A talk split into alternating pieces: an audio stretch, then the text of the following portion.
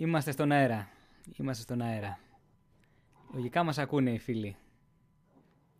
Καλησπέρα σε όλους. Καλησπέρα. Καλησπέρα, καλησπέρα σας. σε όλους. Επιβεβαιώστε εννοείται στο Λοιπόν. chat ότι μας ακούτε σωστά, ότι μας ακούτε καλά. Ε, Είναι μια επιβεβαίωση που θα χρειαστεί. Είμαστε σίγουροι μην μιλάμε απλά. Να, όχι, όχι. Καλησπέρα σε όλους λοιπόν. Καλώς ήρθατε στο, στο 19ο επεισόδιο του SciTalks. Σήμερα κάνει άλλο την παρουσίαση για αλλαγή. Ε, έχουμε καλεσμένο σήμερα τον, ε, τον Σταύρο Λουβερδί από το κανάλι Απλά η Φυσική και τον, ε, και τον Φώτη Ζανταλή από το Tech to Me About It. Καλησπέρα παιδιά, καλώς ήρθατε. Καλησπέρα, Ε, καλώς σας βρήκαμε. Λοιπόν, πριν προχωρήσουμε παρακάτω, να θέλω να πούμε απλά δύο, δύο λόγια για τα παιδιά, για το, για το Σταύρο και για το Φώτη. Ο Σταύρος είναι πτυχιούχος φυσικός ε, του, του ΕΚΠΑ, ασχολείται ενεργά με την, ε, με την εκπαίδευση της φυσικής εδώ και πάρα πολλά χρόνια. Ε, όπως ξέρετε περισσότερο, έχει το κανάλι Απλά η Φυσική στο YouTube, το οποίο ξεκίνησε το 2009. Τώρα νομίζω ε, πλησιάζει στους 30.000 συνδρομητές και τα βίντεο καλύπτουν ένα πολύ ευρύ φάσμα ε, θεματολογίας που καλύπτει φυσική και ευρύτερα θέματα της επιστήμης και της τεχνολογίας. Ε, ο Σταύρος είναι, αν όχι το πρώτο, σίγουρα από τα πρώτα κανάλια που ξεκίνησαν στην Ελλάδα ε, για επικοινωνία της, ε, της επιστήμης στο ελληνικό YouTube και επομένως είναι πολύ μεγάλη χαρά μας που έχουμε ένα τέτοιο άτομο στην επιστημονική κοινότητα με όρεξη και εμπειρία στην ε, μετάδοση της επιστημονικής σκέψης και φυσικά είμαστε πολύ χαρούμενοι που το έχουμε και σήμερα στη, στην παρέα μας εδώ στο site μας. Ε, Ε, να πω ο κάτι. Φώτης- 2009 για τα δεδομένα του YouTube είναι προϊστορική εποχή. Το Έτσι, οκτώ δεν δεινοσαύρων. Ε, Το α- 8 δεν ξεκίνησε η πλατφόρμα. Ε, όχι upload. Το 8 νομίζω πρέπει να ε, μπήκα στο YouTube. Αλλά νομίζω 9. Εκεί πρέπει να έχω κάνει upload. 9 ή 10, κάπου εκεί. απίστευτο. Το, το, 2000, το 2006 ή το 2008 δημιουργήθηκε το YouTube; Α, Σας σελίδα. Το, το 5 νομίζω είναι το YouTube. Πέντε. Ναι. Το Το 5. πέντε. μ. Ε, λίγο μετά πήγε ο Σταύρος και έφτιαχνε βίντεο από τότε. Οπότε μου άρεσε η εισαγωγή το «Γεια σας παιδιά». Μου άρεσε πάρα πολύ. Ήτανε to the point. Λοιπόν, και ο Φώτης είναι απόφυτος του Τμήματος Ηλεκτρονικών Μηχανικών του ΤΕΙ Αθήνας. Έχει κάνει μεταπτυχιακές σπουδές στις ε, τεχνολογίες ε, υπολογισμού και δικτύων στο Τμήμα Μηχανικών Πληροφορικής και Υπολογιστών του Πανεπιστημίου Δυτικής Αττικής. Και από ό,τι ξέρω, αυτό το διάστημα κάνει το διδακτορικό του στο Πανεπιστήμιο Δυτικής Αττικής πάνω στην μηχανική μάθηση και στο δίκτυο των πραγμάτων. Νομίζω αυτή είναι η κατάλληλη μετάφραση του Internet of Things. Δυστυχώς, ναι. Δυστυχώς. Λοιπόν, όπως ξέρετε, περισσότεροι που παρακολουθείτε, ο Φώτης έχει το κανάλι Tech to Me About It. Ε, για όσους δεν έχει τύχει να το δείτε, είναι ο κύριος που βασανίζει ένα, ένα ρομποτικό Golden Retriever σε κάποια βίντεο. και τα βίντεο του αφορούν θέματα τεχνολογίας, εστιάζει περισσότερο σε ζητήματα τεχνητής νοημοσύνης, συγκεκριμένα πώς μπορεί να βοηθήσει όλους εμάς που δεν έχουμε απαραίτητα επαφή με το αντικείμενο να καταλάβουμε περί τίνος πρόκειται. Και για μένα κάνει εξαιρετική δουλειά. Σας συστήνω και τα δύο κανάλια ανεπιφύλακτα. Παιδιά, σας καλωσορίζουμε και τους δύο στην εκπομπή σήμερα. Καλώς σας βρήκαμε. Είναι πολύ μεγάλη χαρά που είμαστε εδώ. Και τιμή. Πραγματικά. Τέλεια. Λοιπόν, Μιας και μιλάμε για κανάλια και για σχετικά καινούργια κανάλια, έχετε και μια συνεργασία η οποία, η οποία θα, γίνει, θα δημοσιευθεί σήμερα, αν δεν κάνω λάθος, σχετικά με τον... ε, Τον κορονοϊό. αυτό, ε, ναι. ναι, ναι, ναι. Λοιπόν, έχει μια πρεμιέρα σε 9 η ώρα. Ε, είναι ένα βίντεο συνεργασίας. Ε, να αναφέρω τους τελεστές οπωσδήποτε, γιατί πρέπει. ναι, φυσικά. Λοιπόν, είναι ο φοβερός και τρομερός Δημήτρης από το κανάλι Smart Chemistry. Ε, είναι η Άννα, που την είχατε νομίζω και στην εκπομπή, αν δεν κάνω λάθος, η Βέβαια. Άννα Ζεγοριανού, το, human, το, το κανάλι Human Nature. Ε, φυσικά ο Φώτης, το Tech to Me About It. Ε, ο Κωνσταντίνος, ο Σίσκος, από το κανάλι Σίσκος. Ε, ποιον άλλον; Και φυσικά είναι στο κανάλι του Χρήστο Παπαδημητρίου. Ε, οπότε μπορούν να κάνουν κλικ και να δούνε στις 9 η ώρα την πρεμιέρα. Καλά, εννοείται θα έχουμε και το, και το σύνδεσμο για την πρεμιέρα στη, στην περιγραφή. Εννοείται να μπείτε να το δείτε όλοι. Καλησπέρα και στο Γιάννη. Science Behind Music τον βλέπω στο chat. Καλώς ήρθες Γιάννη. Καλώς τους. Και αυτός έχει έρθει σε SciTalks. Φοβερός ο Γιάννης. Και πολύ καλό κανάλι. Ας και είμαστε στα, στα, στα, γενικά, στα γενικά νέα. Τι άλλο έχουμε να πούμε σχετικά με το... Καταρχήν έχω καιρό να σας δω. Δηλαδή, Είναι πότε αλήθεια, είχαμε ναι. σαν τελευταία φορά. Ήταν τον προηγούμενο Σεπτέμβριο, Οκτώβριο. Πότε έχει γίνει το site Ε, ε, καλά, 100 χρόνια πριν μοιάζει ότι είναι. Ναι. αλλά- Από αλλά- εκεί- εγώ λέω από εκεί να ξεκινήσουμε. από το... Έτσι, είναι Για αλήθεια. το αποφε- Το αποφεύγω περίτεχνα, αλλά δεν... Ήταν, να, να θυμάσαι πόσο καιρό το έχει περάσει. Νομίζω ήταν Απρίλιο έγινε το τελευταίο. Απρίλιο ή Μάιο. Ποιο; Όχι, εγώ Όχι, έλεγα για το το convention τέτοιο. λέει, το convention. Εγώ έλεγα το convention. Α, το Οπότε τα είπαμε μεταξύ μας, ναι. Ναι. Ήταν Σεπτέμβρης ε, του 19. Άλλες εποχές, άλλος κόσμος. Άλλος κόσμος. Έχουμε αλλάξει Μπορούσαμε το να ρόλο. συναντιόμαστε, να χαιρετιόμαστε. αγκαλιαζόμαστε, να ακουμπιόμαστε. να ακουμπιόμαστε. Χωρίς χρήση αντισηπτικού. Έτσι ακριβώς. Ε, ήταν μια πολύ ωραία στιγμή αυτή. Ναι, εκεί μαζευτήκαμε όλοι μαζί. Ήταν πραγματικά πολύ ωραία που μαζευτήκαμε έτσι. Και Καλά, γνωριστήκαμε δεν και είναι- καλύτερα. τα πράγματα- αν δεν πήγαν τα πράγματα όπως πήγανε φέτος, θα, θα γινόταν λογικά και φέτος στο αντίστοιχη, αντίστοιχο event. Δυστυχώς τα πράγματα έγιναν όπως έγιναν. Ευελπιστούμε τον επόμενο χρόνο να είναι πιο χαλαρά τα πράγματα και να μπορέσουμε να, να, να ξανακάνουμε κάτι αντίστοιχο. Τι να κάνουμε; Και- Εντάξει, ήταν, ήταν πάρα πολύ ωραίο. Βασικά ήταν, νομίζω, δεν υπήρχε άλλη φορά που έχουν μαζευτεί τόσα, πολλά, τόσα κανάλια και τόσος κόσμος. Δηλαδή είχε πάρα πάρα πολύ κόσμο. Και Γεγονός. ε, δείχνει και τη δύναμη έτσι, του μέσου και το πόσο το αγαπάει και ο κόσμος και πόσο αγαπάει και την επιστήμη και τους, αυτούς που επικοινωνούν την επιστήμη. Αυτό ήταν το, Σωστά. το πιο εντυπωσιακό. Ότι μαζεύτηκαν τόσα άτομα για να παρακολουθήσουν ομιλίες σχετικά με επιστημονικά θέματα που Ναι. ναι. Ωραία. Εγώ αυτό- σας είδα και για πρώτη φορά εκεί πέρα. Δεν είχα ξανασυναντήσει κάποιον σχετικό από το community, ας πούμε. Αυτό. Σωστά. Απότομο. Ξαφνικά είδες 10 Ναι. περίεργους μπροστά σου. Εκεί που δεν τους περίμενες. Να σου πω όμως κάτι. Το περίεργο της υπόθεσης ήταν ότι επειδή ακριβώς κάναμε παρόμοια πράγματα, ε, εγώ τουλάχιστον αισθάνθηκα ότι σας ήξερα κατά κάποιο τρόπο. Γεγονός. Σε- σα- Καταλαβαίνεις πώς το εννοώ όμως, έτσι, ότι ε, έχουμε κοινά σημεία. Ε, Έτσι. και είχε πάρα πολύ ενδιαφέρον, ας πούμε. Είχε πάρα πολύ ενδιαφέρον. Και, Ωραίο παρεάκι. έπαθα- πολύ ωραίο. ναι. Και εντυπωσιάστηκα και από το χαρακτήρα των παιδιών. Έτσι. Ο Φώτης είναι από τα πιο ε, καλά παιδιά, αλλά αυτό όχι καλό παιδί με την έννοια αυτή που λέμε. Είναι ψυχή, ας πούμε, έχει αστεία. Και ο Δημήτρης. λοιπόν, ήταν πολύ ωραίο. και Θα, σου- ελπίζω θα σου το έκανε χρόνο να bro fist ξαναγίνει. τώρα, αλλά λόγω Ναι, αλλά COVID. δεν γίνεται. δεν γίνεται. Ούτε bro fist, ναι. Αλλά ναι, είναι, είναι πολύ ωραίο όταν πέρα από κοινά στοιχεία στην, ε, ή στην ιδεολογία ή στη δουλειά στην οποία κάνεις, τυχαίνει να βρίσκεσαι και Έτσι. με άτομα που συμφωνείς και από άποψη προσωπικότητας. Και ευτυχώς τα άτομα που μαζευτήκαμε ήταν. ε, τε- ε, ταιριάξαμε στο, στο πλαίσιο της δουλειάς που, που κάνουμε. Έτσι. Ναι. Ναι. Λοιπόν, να, να απαντήσουμε κάποια πράγματα τα οποία νομίζω ο κόσμος τα θέτει και τα έχει θέσει πολλές φορές. Καταρχάς, πολλοί ρωτάνε στα μου τι έχει γίνει, γιατί δεν βγάζει τόσο καιρό βίντεο, για παράδειγμα; Ε, τους λείπεις. Δεν το λέω, ξέρεις, επικριτικά. Τους λείπεις. Το, το ξέρω. Δεν, ένα, ένας από τους βασικούς λόγους που, δεν, που έχει να βγει καιρό βίντεο είναι ότι έχει η δουλειά το τελευταίο διάστημα, η βασική μου δουλειά δεν είναι το, το YouTube, είναι, ε, είναι η αρθρογραφία στα γενικά hoaxes, επομένως λόγω της, του μεγάλου όγκου δουλειάς που έχει πέσει το τελευταίο χρόνο και πλέον, η δυνατότητα να βγάζω πιο συχνά βίντεο έχει περιοριστεί. Καλά, Δεν πρόκειται να σταματήσουν να βγαίνουν βίντεο προφανώς, Απλά αυτό το διάστημα δεν είχα την, τη- το χρονικό περιθώριο να βγάλω βίντεο. Έβγαλα ένα για τον, ε, για τον ιό ε, Το θυμάμαι, ναι. Μάιο, θέλω να πω Μάιο. Και ναι, έχω κρατημένα θέματα, έχω κρατημένα σενάρια. Είναι το ζήτημα του πότε θα βρω το χρόνο να κάνω ηχογραφήσεις και γραφικά για να μπορέσει να βγει όντως το βίντεο. Αλλά θα βγει. κάποια Δεν θα- στιγμή. δεν θα ήθελα καθόλου να ήμουν στη θέση σου, να πω την αλήθεια. Αυτό τον καιρό, ειδικά, αυτούς τους μήνες.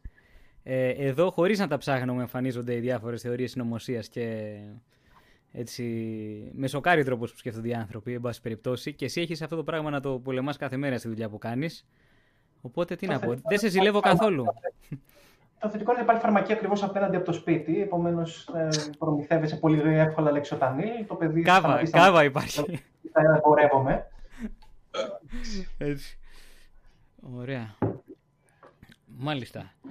Οπότε, ε, έτσι, για να, για να τους γνωρίσει λίγο καλύτερα και ο κόσμος που ίσως δεν τους ξέρει, ε, θέλετε να μας πείτε τι, τι περιμένουμε από εσάς στα κανάλια σας, δηλαδή ένας που θα μπει πρώτον τι θα δεις στα κανάλια σας και δεύτερον τι έχει να περιμένει από εδώ και πέρα, τι έρχεται στο μέλλον δηλαδή. Ποιος θέλει να απαντήσει. ο Φώτης. Ο Φώτης. Ωραία. Λοιπόν, στο κανάλι μου, όπως είπε και πολύ ωραία και ο Στάμος νωρίτερα, Πιάνω διάφορα τεχνολογικά θέματα και κυρίως ε, επικεντρώνομαι στην τεχνητή νοημοσύνη ε, για να μάθουμε ε, κυρίως πώς δουλεύουν ε, πάρα πολλές εφαρμογές τις οποίες μπορούμε να χρησιμοποιούμε και καθημερινά και να μην ξέρουμε καν ότι χρησιμοποιούν τεχνητή νοημοσύνη. Επειδή γενικά είναι μια έννοια αρκετά παρεξηγημένη με την έννοια ότι την βλέπουμε σε πολλές sci-fi ταινίες ως κάτι κακό και συνοδεύεται από δυστοπικά σενάρια, αγνοούμε ότι πλέον έχει μπει σε τόσο μεγάλο βαθμό μες στη ζωή μας και δεν είναι, έχει καμία επαφή με όλη την ε, παραφιλολογία που ε, υπάρχει γύρω από το όνομά της. Και προφανώς είναι και κάτι που με ενθουσιάζει και εμένα πάρα πολύ σαν ε, εφαρμογές και σαν τεχνολογία. Και ε, εξάλλου, και στο PhD. Εξάλλου και εμείς τεχνητή νοημοσύνη είμαστε αφού είμαστε όλοι προσωμιωμένοι. Έτσι.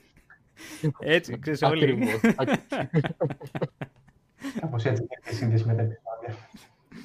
Πολύ ωραία. Έχει, έχει πάρα πολύ ενδιαφέρον. Εγώ το είχα πει, αν θυμάσαι και στο convention, ότι μάλλον η πληροφορική είναι η πιο καθοριστική επιστήμη των επόμενων δεκαετιών. Δηλαδή θα αλλοιωθεί όλη η πορεία της ανθρωπότητας από το τι θα γίνει στην πληροφορική.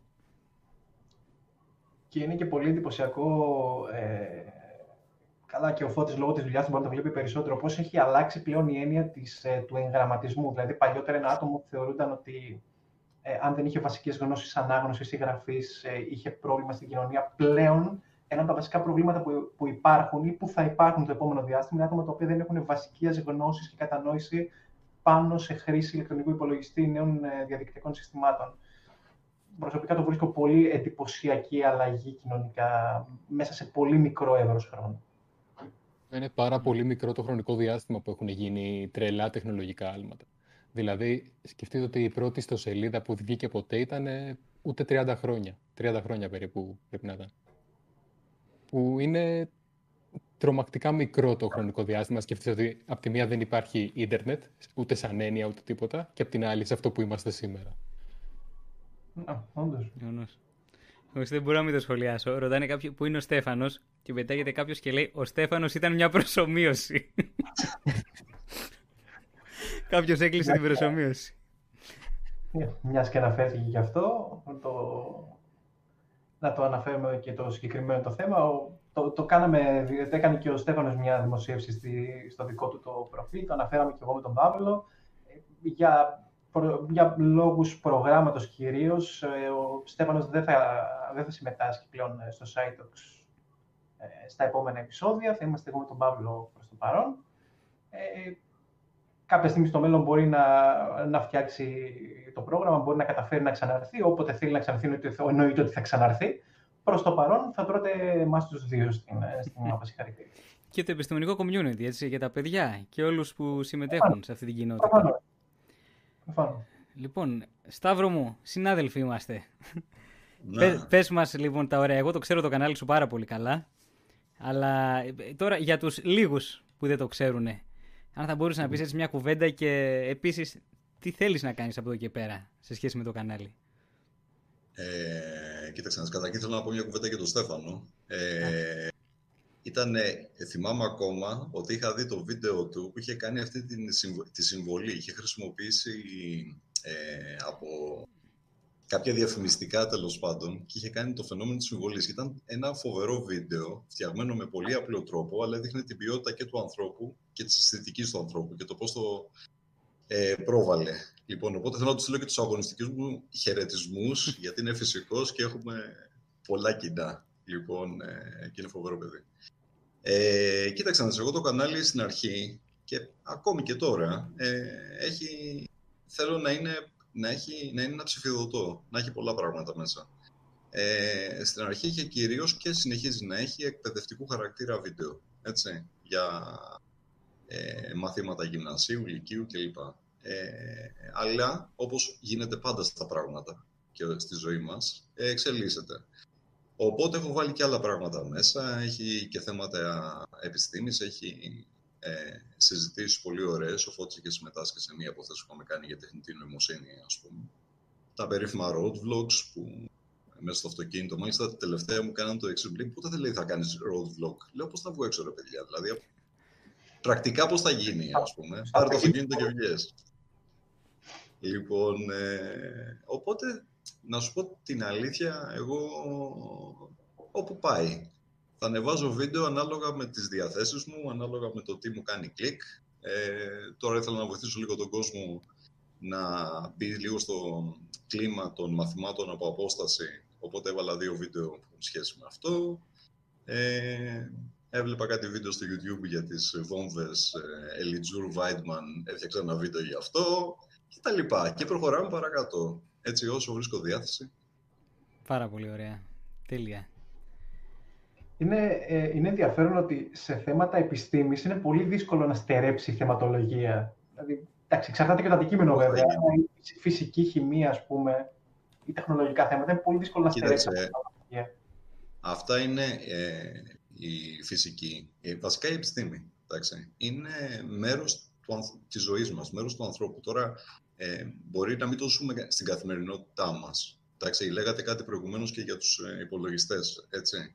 Ε, συνήθως ο κόσμος είναι ο τελικός χρήστης και δεν καταλαβαίνει, και εγώ ας πούμε, δεν είναι ο κόσμος, εγώ ο Σταύρος, ε, δεν μπορώ να καταλάβω τι ακριβώς γίνεται πίσω από ένα ας πούμε, κινητό τηλέφωνο.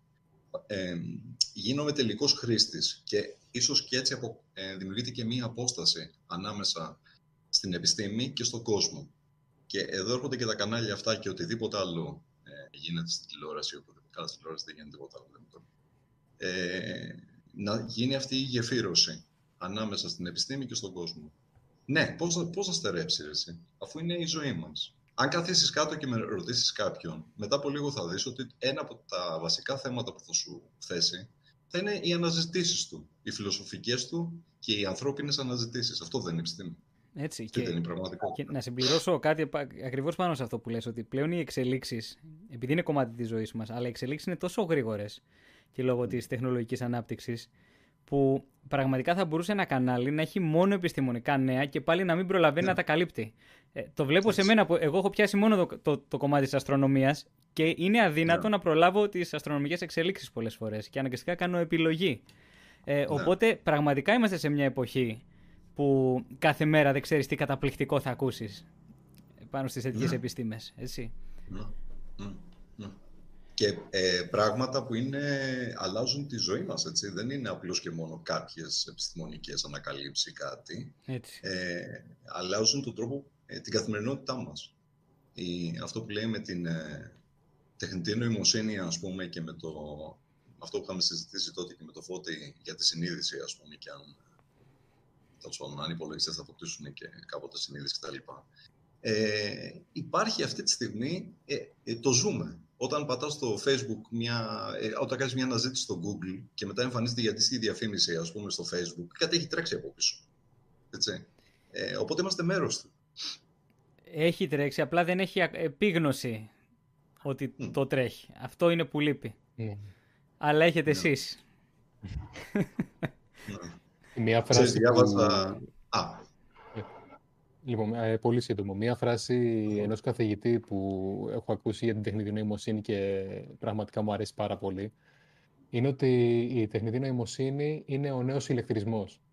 Με την έννοια ότι εμπλέκεται παντού, ε, σε πάρα πολλούς καθημερινούς τομείς, σε πάρα πολλά επιστημονικά πεδία. Ε, ναι. Και είναι, μπορεί να είναι ένα μικρό κομμάτι από οτιδήποτε. Δεν χρειάζεται δηλαδή να είναι κάτι καθαρά τεχνητή νοημοσύνη στην έρευνα. Καθαρά. Είναι ένα κομμάτι, ένα μικρό κομμάτι από πάρα πολλά άλλα πράγματα.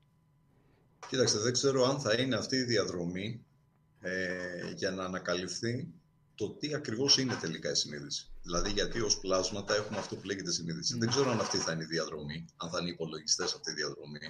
Έχω τις ε, πώς να πω, τις δεύτερες σκέψεις μου, αν είναι τα τσιπάκια. Αλλά μπορεί, δεν ξέρεις. Μπορεί να, ε, να μάθουμε και τέλος πάντων τι είναι αυτό που ζούμε. Είμαστε μια πώς το προηγουμένως. Είμαστε μια προσωμία. Προσωπικά και εγώ συμφωνώ με αυτό ότι μέσα από την έρευνα είναι πολύ πιθανό να πάρουμε απαντήσεις και σε τέτοια ζητήματα ή τουλάχιστον να προσεγγίσουμε το ίδιο θέμα που προσπαθούμε να μελετήσουμε από βιολογικής σκοπιάς υπό ένα άλλο πρίσμα το οποίο θα μας δώσει απάντηση στο βιολογικό κομμάτι. Και η συνειδητότητα είναι ένα εξαιρετικά ενδιαφέρον αντικείμενο, οπότε. Μα είναι το κλειδί, έτσι. Ναι. Είναι το κλειδί, δηλαδή η συνείδηση είναι το βασικό. Ε, για ποιο λόγο, ας πούμε, κατηλαμβανόμαστε τον κόσμο; Έχει κάποιος να δώσει κάποια απάντηση; Κανένας. Ε, φαντάζομαι η ιατρική θα μας δώσει κάποια στιγμή αυτή την απάντηση όταν ε, μελετηθεί πλήρως ανθρώπινος εγκέφαλος. Ε, δηλαδή, Μπορεί να γίνει από πολλές διαφορετικές διαδρομές. Εγώ φαντάζομαι ότι θα γίνει μέσα από πολλές διαφορετικές διαδρομές. Εννοείς συνεργατικά, συνεργατικά με άλλες επιστήμες. Ναι, ότι. Ναι, ναι. ναι. Mm. Αυτή τη στιγμή, ας πούμε, τρέχει, δεν ξέρω αν τρέχει ακόμα ή αν έχει τελειώσει. Υπάρχει έρευνα σε αυτό που λέγεται The Connectome, η σύνδεση μεταξύ νευρώνων, η οποία εξηγεί συγκεκριμένες λειτουργίες στο κεφάλαιο. Δηλαδή, όχι απαραίτητα μόνο μακροσκοπικά, αλλά και συγκεκριμένες συνδέσεις μεταξύ του, του εγκεφάλου, πώς παράγουν κάποια αποτελέσματα πολύ, πολύ ενδιαφέρον και πολύ, πολύ μεγάλο θέμα. Το βαρύναμε, κατευθείαν. Ναι, μπήκαμε στα δηλαδή, είναι, είναι και λόγω Φώτη. Κατευθείαν, πάντα δηλαδή, κατευθείαν. Επειδή και ο Φώτης είναι, είναι, ο χώρος του Φώτη αυτός, οπότε Έτσι. μας συντριγκάρει όλους η τεχνητή νοημοσύνη. Ε, θέλετε να πάμε σε πιο απλά πράγματα; Στα πιο pop side. Τα, τα, τα pop side, ναι. Ε, όπως για παράδειγμα την ε, εκπληκτική αυτή σύνοδο πλανητών που θα γίνει 21 Δεκεμβρίου, εκεί κοντά. Ε, καταρχάς, η σύνοδος, ξέρει κανείς τι είναι η σύνοδος πλανητών, είναι όταν από τη θέση που βρισκόμαστε εμείς βλέπουμε δύο πλανήτες να έχουν βρεθεί στο ίδιο σημείο του ουρανού. Έτσι, όχι πραγματικά στο ίδιο σημείο του διαστήματος, ευτυχώς, έτσι δεν θα συγκρουστούν οι πλανήτες, αλλά η προβολή τους, σε πάση περιπτώσει, ναι, η προβολή τους θα, ε, θα είναι στο ίδιο σημείο. Ε, αυτό λοιπόν το οποίο θα γίνει τώρα και πραγματικά όσοι μας ακούνε οπωσδήποτε να το δούνε, ε, είναι μια αρκετά σπάνια σύνοδος που συμβαίνει, προσέξτε, κάθε 20 χρόνια ο Δίας με τον Κρόνο έρχονται κοντά, αλλά την τελευταία φορά που έγινε, πριν από 20 χρόνια δηλαδή, ε, ήταν πολύ κοντά στον ήλιο. Άρα ήταν μέρα. Δεν μπορούσαμε να τους δούμε. Ε, καταλάβατε. Ε, και μάλιστα θα είναι τόσο κοντά που τελευταία φορά ήταν τόσο κοντά ή πιο κοντά το 1000, το έχω σημειώσει, 1623, στα χρόνια του Γαλιλαίου. Άρα θα δείτε κάτι τόσο σπάνιο στις 21 Δεκεμβρίου. Τι είναι λοιπόν αυτό; Θα δείτε το Δία και τον Κρόνο να έχουν πλησιάσει πάρα πολύ. Ε, σαν δύο αστέρια φαίνονται που έχουν πλησιάσει πάρα πολύ. Και αν έχετε ας πούμε... Ε, αν φοράτε γυαλιά, για παράδειγμα. Καλά, αν φοράτε γυαλιά μπορεί να μην βλέπετε τίποτα έτσι κι αλλιώς. Αλλά λέω, αν έχετε έστω και ένα ε, ελάχιστο ας πούμε, πρόβλημα στα μάτια, θα τα αντιμετωπίσετε σαν ένα ενιαίο σώμα. Ακόμα και με καλή όραση κάποιος μπορεί να τα βλέπει ως ένα ενιαίο σώμα. Θα βλέπεις ένα άστρο δηλαδή εκεί που έχεις δύο. Οπότε, ποιο είναι το ωραίο, ότι πάρα πολλοί αστροφωτογράφοι και αστρονόμοι θα πάρουν τα τηλεσκόπια τους και θα καταφέρουν μέσα στο ίδιο οπτικό πεδίο του τηλεσκοπίου να φωτογραφίσουν ταυτόχρονα τον κρόνο και το Δία. Οπότε, όσοι μας ακούτε και έχετε τηλεσκόπια, σημειώστε την ε, ημερομηνία 21 Δεκεμβρίου εκεί κοντά, απογευματάκι σχετικά νωρίς μετά τη δύση του ηλίου, οπωσδήποτε να δείτε το φαινόμενο. Θα βγουν πολύ εντυπωσιακές φωτογραφίες, μου φαίνεται. Ε, πιστεύω θα, θα κατακλειστεί το ίντερνετ από φωτογραφίες ε, μέσα στα Χριστούγεννα. Ε, λέω, θα προσεγγίσουν στο 1 δέκατο της μοίρας. Είναι 6,1 λεπτά της μοίρας για την ακρίβεια. Έτσι. Άρα λιγότερο από, την, από το δίσκο της Ελλήνης. πολύ λιγότερο. Νο, νομίζω πολύ το, το 1 πέμπτο νομίζω είναι. Ε, δεν θυμάμαι mm. ακριβώς πόσο είναι σε αλλά κάπου είχα διαβάσει για το 1 πέμπτο. Ε, αυτό. Οπότε οπωσδήποτε να το δείτε αυτό. Αυτό είναι το ένα νέο, το οποίο ε, εντάξει, δεν έχει γίνει ακόμα, αλλά θα γίνει. Ε, το άλλο το οποίο είναι πάρα πολύ ενδιαφέρον από αστρονομικής άποψης, δεν ξέρω αν είδατε καθόλου το επεισόδιο που έκανα περί ε, του νερού στη Σελήνη. Ανέφερα στο τέλος ότι ετοιμάζεται το πρόγραμμα Artemis από την NASA για να επιστρέψει ο άνθρωπος ξανά στη Σελήνη, επιτέλους. Κάτι το οποίο το περιμένουμε, πόσα ξέρω 50 χρόνια. Λοιπόν, ξεκίνησε, χθες διάβαζα την είδηση, ξεκίνησε η συναρμολόγηση αυτού του τεράστιου πυράβλου, του πιο ισχυρού πυράβλου που έχει φτιαχτεί ποτέ. Είναι το Space Launch System. ε, το οποίο θα είναι μεγαλύτερο από το Saturn V που είχε στείλει τους ανθρώπους σε Σελήνη το 69 και θα μπορεί να αναπτύσσει 15% ισχυρότερη προσθήκη δύναμη.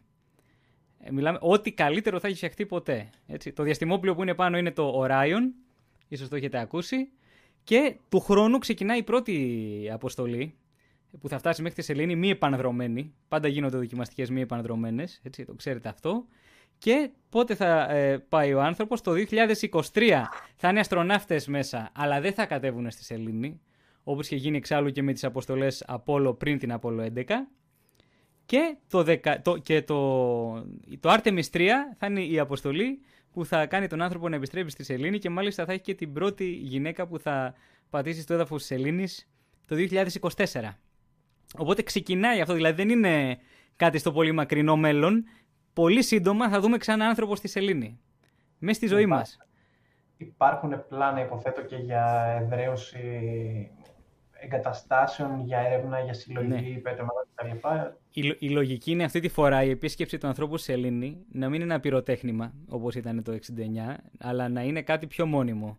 Και σιγά σιγά να δημιουργηθούν βάσεις επιστημονικές και για διάφορα πειράματα και άλλου τύπου, ε, και η NASA το θεωρεί αυτό σαν ένα πρώτο βήμα για το επόμενο μεγάλο βήμα, που είναι η επίσκεψη ανθρώπου στον Άρη, το οποίο καθυστερεί, ναι, αργεί αρκετά αυτό βέβαια, αλλά ε, εάν δεν κατακτήσεις πρώτα τις, ε, τις αποστολές στη Σελήνη, αν δεν καταφέρεις να σου είναι εύκολες οι αποστολές στη Σελήνη, ε, δεν θα σου γίνει ποτέ πιθανή μια αποστολή στον Άρη, έτσι.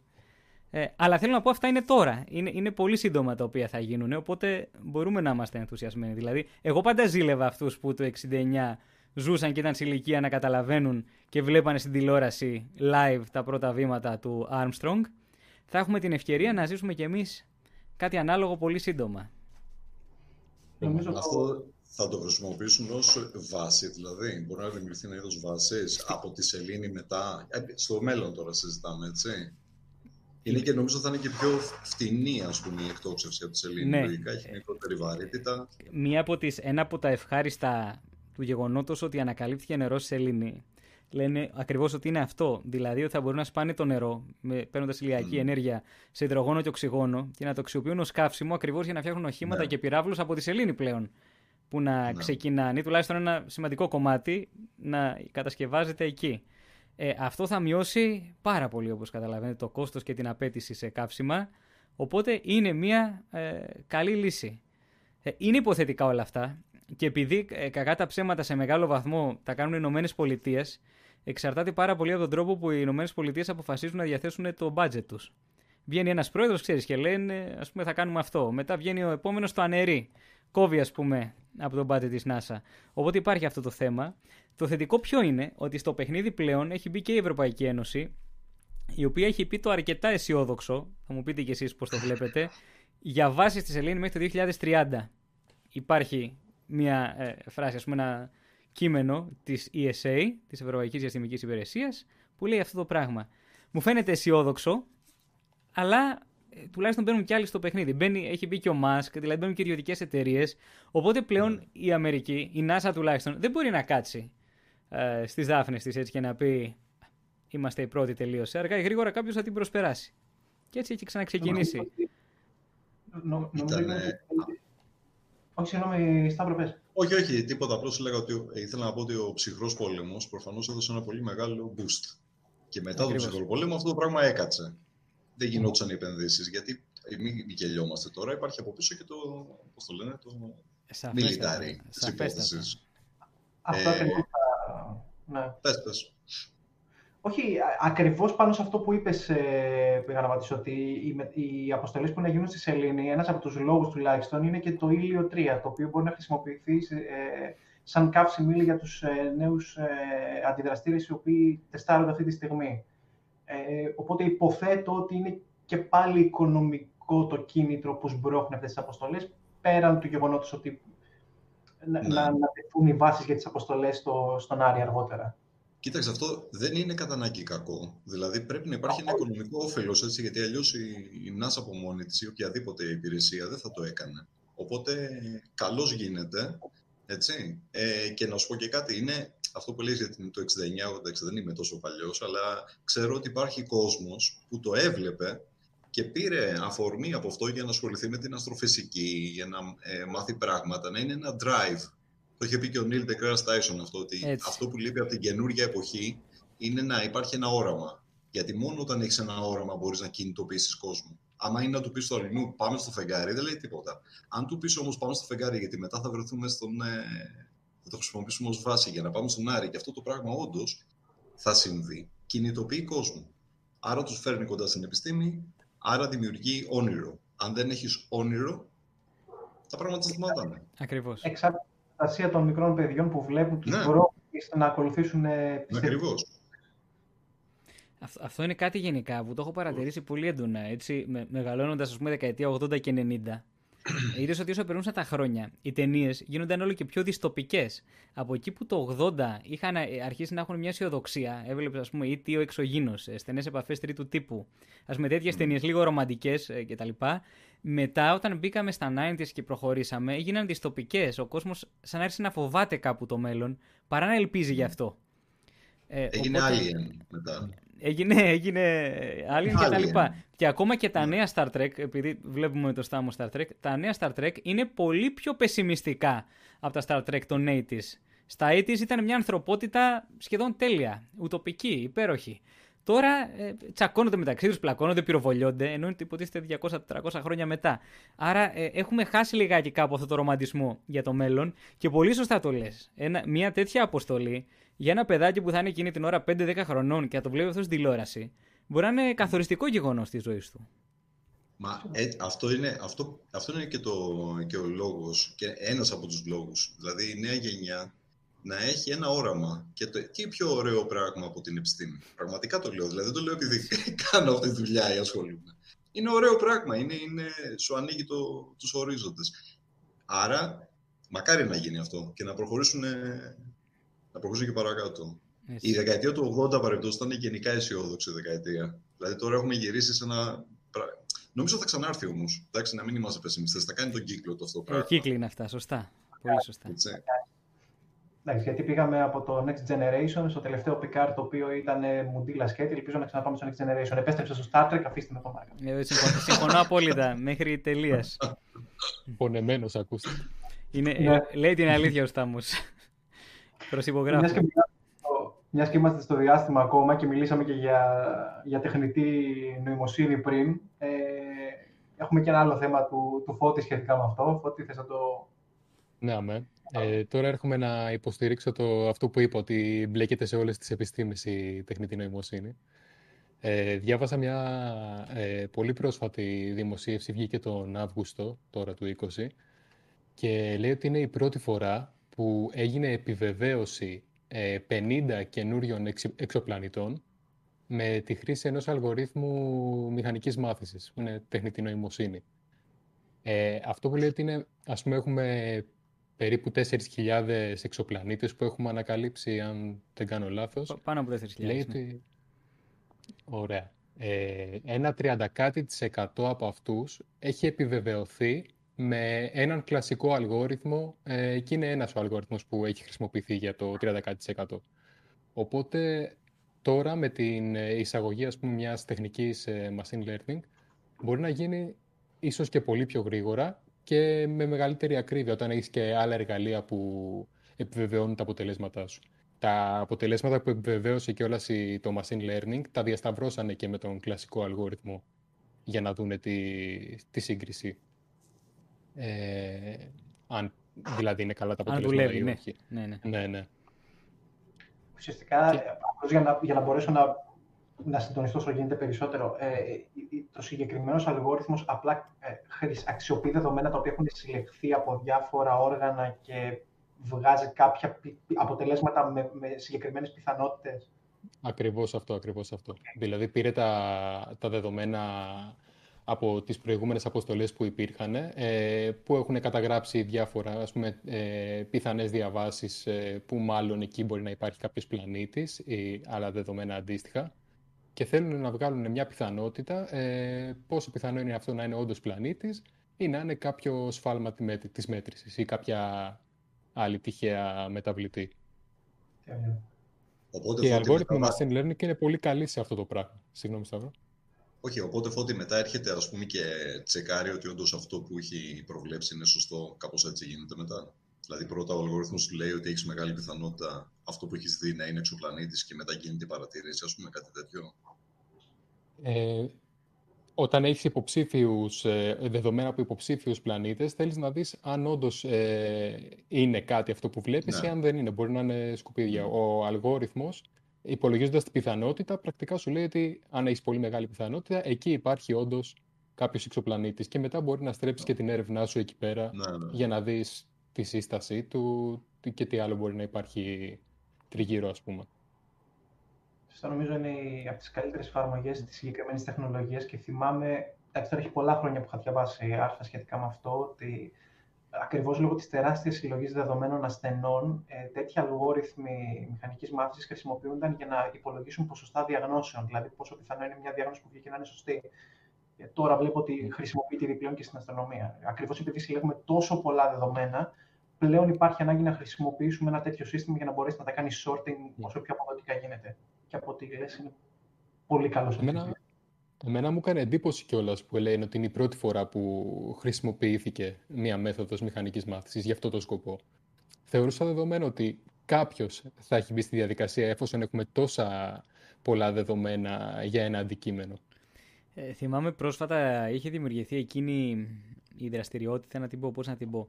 Ε, οι Citizen Scientists, δεν ξέρω αν το έχετε ακούσει, που ο καθένας, ε, ας πούμε, από το σπίτι του μπορούσε να κάνει επιστημονική έρευνα πάνω στους εξωπλανήτες και να προσπαθήσει ο ίδιος να ανακαλύψει εξωπλανήτες. Παίρνοντας ε, αυτά τα, τα φάσματα, εν πάση περιπτώσει, των αστέρων, μελετώντας αυτές τις καμπύλες του φωτός τους και προσπαθώντας να δει αν κάπου υπάρχουν ε, αυτές οι μεταβάσεις που συμβαίνουν, αυτά τα σκοτεινιάσματα που συμβαίνουν όταν διαβαίνει κάποιος πλανήτης. Ε, οπότε αυτή τη δουλειά φαντάζομαι πλέον θα μπορεί να την κάνει η τεχνητή νοημοσύνη. Έτσι. Δεν χρειάζεται να ε, βάζεις ας πούμε άλλους ανθρώπους ή ακόμα και επιστήμονες να το κάνουν. Ε, οπότε φοβερό αυτό. Και αν, αν το προεκτείνεις στο μέλλον και δεις που μπορεί να φτάσει αυτό, ε, ο επιστήμονας θα είναι αυτός που απλά θα ανάβει το κομπιούτερ. και, και όλα τα άλλα θα γίνονται αυτόματα. Βρες μερικούς εξωπλανήτες σήμερα. Εντάξει. Έτοιμη η επόμενη δημοσίευση. Έτοιμη η επόμενη δημοσίευση. Γράψε μου και ένα paper. Εντάξει. θα φτάσουμε και σε αυτό αν θέλετε. Έχω και θέματα εκεί σχετικό. Α, ναι, θα, θα μας γράφουν papers αυτόματα. Ξέρω για αυτά που γράφουν ναι. κείμενα, που σου φτιάχνουν κείμενα διάφορα έτσι που μοιάζουν με τα μοντέρνα, ξέρω εγώ και τέτοια. Ναι, ναι, ναι, ναι. Έχει προχωρήσει πάρα πολύ. Να του βάζεις input τρία papers του Hawking, ξέρω εγώ, μερικά του Νανόπουλου, μερικά ξέρω εγώ κάποιου άλλου και θα σου βγάζει ένα καινούριο paper που θα μοιάζει εκπληκτικό. Αλλά τελικά θα είναι, φαντάζομαι... Μπορεί να λέει ότι να είναι. Θα λέει ότι να είναι, δεν είναι σκουπίδια όλα. έχουν, περάσει τέτοια paper.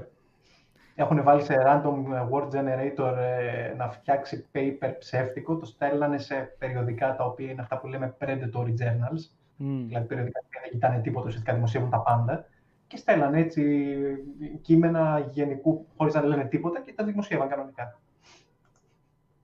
Ωραία χρήση. Στέχνη της νοημοσύνης. Η τεχνητή νοημοσύνη είναι εδώ για εσάς. Ναι, ναι. Και για φίλτρα στο Instagram. Όπως κάθε τεχνολογία. Όπως κάθε τεχνολογία μπορεί να την αξιοποιήσεις με πάρα πολύ αξιόλογο τρόπο ή να είναι τίποτα, ας πούμε. Ή να είναι ψυχαγωγικό ή ούτε καν ψυχαγωγικό. Είναι αυτό που είπε και ο, και ο Φώτης. Τη χρησιμοποιούμε και στα φίλτρα στο Instagram, δεν κάνω Σωστά. Ακριβώς. Κάπου είχα δει, ας πούμε, ότι κάνανε, με, πώς το λένε, βγάζανε δελτία ειδήσεων με τεχνητή νοημοσύνη. Δηλαδή εμφανιζόταν και έλεγε τις ειδήσεις κανονικά, έπαιρνε κομμάτια από το διαδίκτυο, τα ένωνε μεταξύ τους και μετά καθώς εσύ και έβλεπε μια τύψη η οποία ήταν σε στήλα, ε, πώς το λένε, ναι, τεχνητή τελείως. Ναι, ναι, ναι, και έλεγε όλες τις ειδήσεις, ας πούμε, τον πλανήτη. Βέβαια, ήταν σε στυλ ε, το τι καταλάβαινε στο τέλος είναι αλλού από Ευαγγελίο, αλλά τέλος Το πιο δρομακτικό είναι αυτό που είχε κάνει και ο Φώτης σε, σε βίντεο πολλές φορές. Ε, ότι σιγά σιγά έχουν φτάσει σε ένα επίπεδο που μπορεί να σου βάλω ένα, ένα πρόσωπο, γνωστό πρόσωπο να μιλάει και να λέει διάφορα πράγματα, να ορκίζεσαι ότι είναι αυτός, να μην έχεις κανένα ναι, τρόπο ναι. να δείξεις ότι δεν είναι αυτός, τουλάχιστον να δεν ναι. έχεις το αρχείο, ξέρεις, για να το ψάξεις. Οπότε αυτό, ε, ας πούμε, σε, στα πλαίσια μιας δικτατορίας ή ενός ολοκληρωτικού καθεστώτος, αντιλαμβάνεστε πού θα μπορούσε να οδηγήσει. ε, θα μπορούσες να, ας πούμε, να ενοχοποιήσει τον οποιονδήποτε για οτιδήποτε, να πεις ε, ο, ο Τάδε είπε αυτό. να μην το έχει πει ποτέ. Έχεις βάλει ένα ψεύτικο βίντεο του. Αυτός δεν υπήρξε ποτέ. Mm. Μπορείς να φτιάξεις ακόμα και ε, ψεύτικα. Ψεύτικες οντότητες, ε, ανθρώπους που δεν υπάρχουν. Ε. Θυμα, θυ, μια ταινία με τον Αλ Πατσίνο δεν ήταν αυτό, παιδιά. Το... Σιμών. Που δεν υπήρχε αυτή, έτσι δεν είναι. Ή υπήρχε. Ναι, ναι, όχι. Α, ήταν εντελώς τεχνητή. Ε, ε, σε αυτό έχουμε σχεδόν φτάσει σε αυτό, έτσι. Στο τελευταίο μου βίντεο έχω φτιάξει ακριβώς αυτό. Όχι να υπάρχει βέβαια άνθρωπο. Έχω πάρει ε, διάφορες εφαρμογές τεχνητής νοημοσύνης ε, και έχω φτιάξει από το μηδέν ένα πρόσωπο που δεν υπάρχει. Ε, υπάρχει μια, ε, απεικονίζεται μια γυναίκα που δεν έχει υπάρξει ποτέ. Είναι καθαρά ε, φτιαγμένη από τεχνητή νοημοσύνη. Κείμενο φτιαγμένο από τεχνητή νοημοσύνη. Φωνή φτιαγμένη από τεχνητή νοημοσύνη, text-to-speech και animation στα χείλη ε, για να απαγγείλει το κείμενο που είχα γράψει πριν, ε, πάλι με τεχνητή νοημοσύνη. Και, Οπότε... και βίντεο φτιαγμένο από τεχνητή νοημοσύνη. Μπούμ!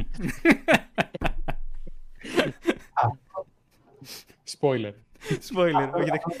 δεν πιστεύω ότι είμαστε προσωμείωση για να μην παρεξηγούμε, επειδή το έχω πει πολλές φορές σήμερα αυτό θα ήταν εξαιρετικό πειραματάκι να δεις πόσα άτομα θα πιστεύουν ότι, ότι ένα τέτοιο βίντεο είναι όντως ε, πραγματικό ή όχι.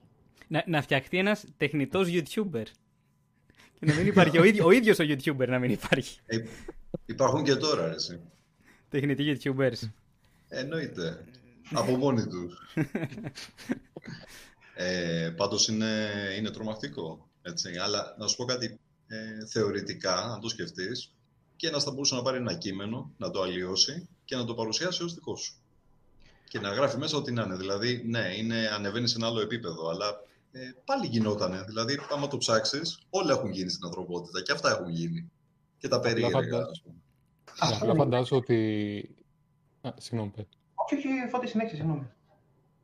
Ότι από το, όταν έχουμε φτάσει σε ένα σημείο που ο καθένας βλέπει ένα, μια είδηση στο ίντερνετ και απλά την κάνει share παντού ε, ή απλά ρίχνεις μια ματιά σε ένα άρθρο κτλ. Φαντάσου τώρα να υπάρχει ένα βίντεο, ένα mini κλιπάκι που να δείχνει εσένα και να κάνεις μια κανονική δήλωση ναι. με τη φωνή σου ε, και να λες κάτι εντελώς ε, random που δεν το έχεις πει ποτέ. Έχει να γίνει στο facebook της κακομήρα. Πολύ επικίνδυνο. Κακομήρα όμως, έτσι. Γιατί αυτό που συμβαίνει, παιδιά, στα social media είναι απίστευτο, έτσι. Δηλαδή, το πρώτο πράγμα που βλέπουν που τους χτυπάει στο μάτι, χωρίς να το ψάξουν, δεν έχεις καμία σημασία boom, σε 100 facebook ε, σελίδες. Ό,τι να είναι. Ό,τι να είναι. Είδα χθες, προχθές βασικά, η, ε, η Δανέζα, λέει, η Πρωθυπουργός έκλεγε για τα θύματα της πανδημίας και έδειχνε τη Δανέζα που έκλεγε, η οποία έκλεγε γιατί είχαν κλείσει κάτι επιχειρήσεις που σκοτώνανε, ε, σκοτώσαν, όχι σκοτώσανε, για να προστατευτούν από τον COVID τέλος πάντων, έγινε μια εκαθάριση στις ε, mink, τις, ε, τα ζώα, τα mink. Α, λοιπόν, ναι, και, ναι, ναι. λοιπόν, και μετά το είδα σε όλα τα facebook, άσχετο. Δηλαδή, απλώς το πήρανε και σε χρόνο τετέ το αλλοιώσαν εντελώς και παρουσιάσανε οτιδήποτε άλλο θέλανε. Αυτή λοιπόν, όσο αυτό που λέει ο Πόπης, τι έχει να γίνει, θα γίνει, θα γίνει της κακομοίρας. Ναι, φαντάζομαι, ότι γίνεται αυτή τη στιγμή αυτό που λες και φαντάζομαι τώρα να έχουμε fake news με κάτι το οποίο δεν είναι πρακτικά εφικτό να πεις ότι αυτό το άτομο δεν το έχει πει όντως. Το έχουμε ήδη με ναι, βίντεο ναι. να κάνουν ε, ε, πώς το λένε, αλλίωση, μπορεί να αλλάξει τη φωνή, μπορεί να αλλάξει τα, τη μετάφραση κτλ. Αν έχεις ένα άτομο το οποίο ε, λέει κάτι και πρέπει να ψάξεις με, με συγκεκριμένο ε, άτομο που έχει τεχνικές γνώσεις αν είναι πραγματικό ή όχι, περνάμε σε τελείως άλλη εποχή ψευδών ειδήσεων. Δηλαδή, αυτό άτομα τα οποία κάνουν την ε, δουλειά που κάνουμε εμείς τέλος πάντων, το τρέμουν κυριολεκτικά. Γιατί δεν υπάρχουν ακόμα τα εργαλεία για να μπορέσουμε να το. Να το αντικρούσεις, ας πούμε, ναι, να το ελέγξεις. Ναι, ε, είναι, άλλη ναι. τάξη, είναι άλλη τάξη μεγέθους. Και θα σας πω το εξής. Αν σήμερα ε, πολλοί χρήστες του Facebook δεν μπορούν να καταλάβουν τι είναι αληθές και τι δεν είναι. Που μιλάμε για άρθρα που πολλές φορές είναι και από γελία sites, δηλαδή κάνει μπάμ ότι είναι ψεύτικο αυτό το πράγμα. Παρ' όλα αυτά, πάρα πολλοί συνάνθρωποι μας το πιστεύουν. Εσκέψου τώρα τι τάξη μεγέθους είναι το να βλέπεις πρόσωπο να μιλάει κιόλας. Έχεις εσύ την απέτηση από τον μέσο άνθρωπο της Ελλάδας να ξέρει τι είναι το deep fake, ας πούμε, ή να ξέρει ότι γίνεται αυτό. Μέχρι να καταλάβουν ότι γίνεται, θα, έχουν, θα έχει αναπαραχθεί οτιδήποτε. Έτσι, οπότε πράγματι είναι επικίνδυνο αυτό και θα πρέπει να υπάρξει κάποια ιδιαίτερη νομοθεσία πάνω σε αυτό. Ευτυχώς αυτή την περίοδο που έχουμε το πρόβλημα που έχουμε, δεν έχουμε και τα deepfake να, να ανησυχούμε. Έτσι. Το Facebook έχει κάνει κάλεσμα ανά για αυτό το λόγο, για μεθόδους ε, ανείχνευσης deepfake. Έχει κάνει διαγωνισμούς δηλαδή και με έπαθλα χρηματικά για να μπουστάρει αυτή την δραστηριότητα. Ναι, οι άτομα, ναι, επειδή κιόλας ασχολούνται με, με αυτό το κομμάτι, το βλέπω πάρα πολύ λογικό. Και ελπίζω τουλάχιστον να επιστρατευτούν άτομα με τεχνικές γνώσεις για να βγάλουν εργαλεία αναγνώρισης τέτοιων βίντεο. Δεν ξέρω αν είναι εφικτό, αλλά ελπίζω να είναι. Ε, είναι, είναι. Και προς το παρόν τουλάχιστον λένε ότι είναι και αρκετά εύκολο να τα εντοπίσει αλγόριθμος. Στο μάτι μπορεί να σε μπερδεύει πολύ περισσότερο, αλλά αλγοριθμικά μπορεί να εντοπιστεί πολύ πιο εύκολο με κάποια σημεία. Απλά ρε παιδί μου είναι πολύ εύκολη προπαγάνδα. Καταλαβαίνεις, είναι το θέμα. Σε όλα τα επίπεδα. Δηλαδή η προπαγάνδα που γίνεται από, το, από τα social media είναι απίστευτη. Σε όλα τα επίπεδα και δεν αφορά μόνο για τα, ε, τις, ε, πώς το λένε, τις θεωρίες συνωμοσίας και τέτοια πράγματα. Ε, είναι τρομακτικό. Έτσι. Μα, και είναι και επικίνδυνο. Με ανησυχεί εμένα προσωπικά πάρα πολύ αυτό και βλέπεις ότι ε, δημιουργούνται δύο Δημιουργείται μια απόλωση φοβερή μεταξύ των απόψεων. Mm. Δημιουργούνται yeah. Ναι. αυτά που λέμε echo chambers, δηλαδή ο καθένας ακολουθά αυτά που θέλει να ακολουθήσει. Επομένως, yeah. ακούει τις ίδιες απόψεις ξανά και ξανά, με αποτέλεσμα να δημιουργούνται πόλοι μεμονωμένοι που δεν επικοινωνούν μεταξύ τους και τελικά όταν συναντιούνται στην κοινωνία ε, είναι σαν εξωγήινοι. Δηλαδή, οι, οι άνθρωποι, ας πούμε, να πάρω ένα ακραίο παράδειγμα της επίπεδης γης, έχουν έρθει κοντά επειδή τους ενώνει αυτό το πράγμα. Και ο ένας μαζί με τον άλλον ε, ισχυροποιούνται. Έτσι λένε τις απόψεις και ισχυροποιούνται. Στον, ε, με τον κορονοϊό έγινε πολύ πιο έντονα αυτό το πράγμα. Είδες πόσο γρήγορα μαζευτήκανε αυτοί που θεωρούν ότι είτε δεν υπάρχει είτε ότι δεν είναι σοβαρή ασθένεια. Με αποτέλεσμα να γίνει ένα πολύ μεγάλο κομμάτι της κοινωνίας τα social media παίξανε το ρόλο τους σε αυτό. Στο να δημιουργήσουν echo chambers όλοι αυτοί. Δωμάτια που όλοι συμφωνούν μαζί τους δηλαδή στην ουσία. Ναι. Ε, αυτό λοιπόν, ε, ε, διάβαζα μια, την, μια έρευνα που έκανε το Guardian και έλεγε ότι η, η Ελλάδα βγήκε δεύτερη στους αρνητές της σοβαρότητας του κορονοϊού. Δηλαδή πιστεύουν μεν ότι υπάρχει, αλλά θεωρούν ότι εν πάση είναι μια απλή γρήπη και ότι δεν, δεν συντρέχει ε, λόγος για να κλείνουμε τα πάντα κτλ. Ε, δεύτερη, δεύτερη στον κόσμο μετά την Ιγυρία. Ε, αυτό λοιπόν που με ανησυχεί εμένα ε, πάρα πολύ είναι αυτή η εικονική πραγματικότητα που δημιουργείται. Και κατ' επέκταση να σας πω κάτι, κάποια στιγμή ο κορονοϊός θα περάσει και η πανδημία θα περάσει. Και θα συνεχίσουμε να ζούμε κανονικά όπως ζούσαμε. Ο ανορθολογισμός ε, του, του μέσου Έλληνα όμως είναι κάτι το οποίο θα το κουβαλάμε πάρα, πάρα πολλά χρόνια. Και θα το βρίσκουμε μπροστά μας σε όλες τις πτυχές της ζωής μας. Και αυτό εμένα με ανησυχεί πολύ περισσότερο από οποιαδήποτε πανδημία.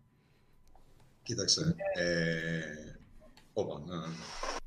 Όχι, κάτι πολύ σύντομο. Είναι ότι η, απάντηση, η κατάσταση σήμερα είναι η απάντηση στο. Εντάξει, κάποιος πιστεύει μια χαζή θεωρία συνωμοσίας η οποία δεν μπορεί να είναι και πολύ επικίνδυνη. Τι, τι κακό μπορεί να συμβεί; Αυτό το κακό μπορεί να συμβεί. Η διάβρωση της κριτικής σκέψης κάποια στιγμή θα βγει αρνητικά. Μπορεί να μην είναι με αυτό που πιστεύει, για παράδειγμα, την επίπεδη γη. Η ίδια λογική, η ίδια γραμμή σκέψης, η ίδια τεχνική με την οποία αξιολογείς πληροφορίες θα βγει και σε κάτι επικίνδυνο όπως βγήκε τώρα με την πανδημία. Συγγνώμη, θα προσνοήσει. Ε, τίποτα, απλώς επιβεβαιώνω αυτά που λέτε. Ε, κοίταξε, καταρχάς πρέπει να δούμε ότι ο κόσμος, όλοι μας, έχουμε, έχουμε την τάση να θέλουμε να έχουμε γνώμη για τα πάντα. Ε, το πρώτο πράγμα που θα σου πει ο άλλος, ξέρω. Άσε, μη σε νοιάζει, ξέρω εγώ. Οτιδήποτε και να είναι. Νευροχειρούργος μπορεί να είσαι εσύ. Αυτός να μην έχει καμία σχέση με το αντικείμενο, θα σου πει ναι. Θα σου πω εγώ πώς θα την κάνεις. Άσχετο. Λοιπόν, αυτό παίζει ρόλο και στον τρόπο που απαντάνε στο τηλέφωνο, εγώ θα έλεγα. Γιατί οι έρευνες αυτές κάπως γίνονται. Οπότε ο Έλληνας έχει μπει και στη διαδικασία, ξέρεις, θα σου το πω εγώ, το, τη λογική του ταξιτζή. Όχι ότι έχω κάτι με τους ανθρώπους, αλλά με τη λογική ότι εγώ έχω κυκλοφορήσει πολύ στον δρόμο, τα ξέρω, μη μου τα λες εμένα, τα γνωρίζω. Ε, θα σου πω εγώ για τον κορονοϊό. Θα σου πω εγώ ποιος έβαλε μέσα το τσιπάκι, ας πούμε. Ωραίο αυτό με το τσιπάκι παρεμπιπτόντως. και, αν το, και επίσης καλό το οποιονδήποτε το λέει, θα ήθελα πάρα πολύ να μου φέρει ένα τέτοιο, γιατί πραγματικά θέλω να το δω πώς γίνεται. Θα πάρα πολύ ενδιαφέρον. Ε; Τσιπάρετε με αύριο, λέω. Ναι. λοιπόν, υπάρχει όμως και ένα δεύτερο επίπεδο Λοιπόν, ε, πριν από δύο χρόνια, το 2018, και βγαίνει ανατακτά διαστήματα, είχε βγει αυτή η περίφημη έρευνα της PISA. η οποία μετράει στην πραγματικότητα τα επίπεδα δεξιότητας των μαθητών. Λοιπόν, ε, και όταν λέμε μαθητές, μιλάμε τώρα για τους επόμενους που γίνονται ενήλικες, έτσι. Είναι, ο, ο 17 θα γίνει 20 κάποια στιγμή. Ε, η, η Ελλάδα είναι κάτω από το μέσο όρο στο, στην ε, αντίληψη που έχει ο, το πώς αντιλαμβάνεται τα θέματα της επιστήμης, πώς, αντιλαμβάνεται, πώς ε, αναλύει, πώς μπορεί να αναλύει δεδομένα ε, στα μαθηματικά και στη γλώσσα. Και είναι κάτω από το μέσο όρο. Εμείς δεν θέλουμε να το δούμε αυτό. Βγήκε κάποια στιγμή το Υπουργείο κάποια στιγμή και είχε πει κάτι κουφά του στυλ «Ναι, αλλά το μετρήσαμε έναν τρόπο, ενώ στην Ελλάδα, ας πούμε, εμείς κάνουμε άλλου είδους ε, παιδεία». Λες και αυτό γίνεται αναχώρα, ας πούμε, και κάθε χώρα έχει το δικό της ε, τρόπο υπολογισμού.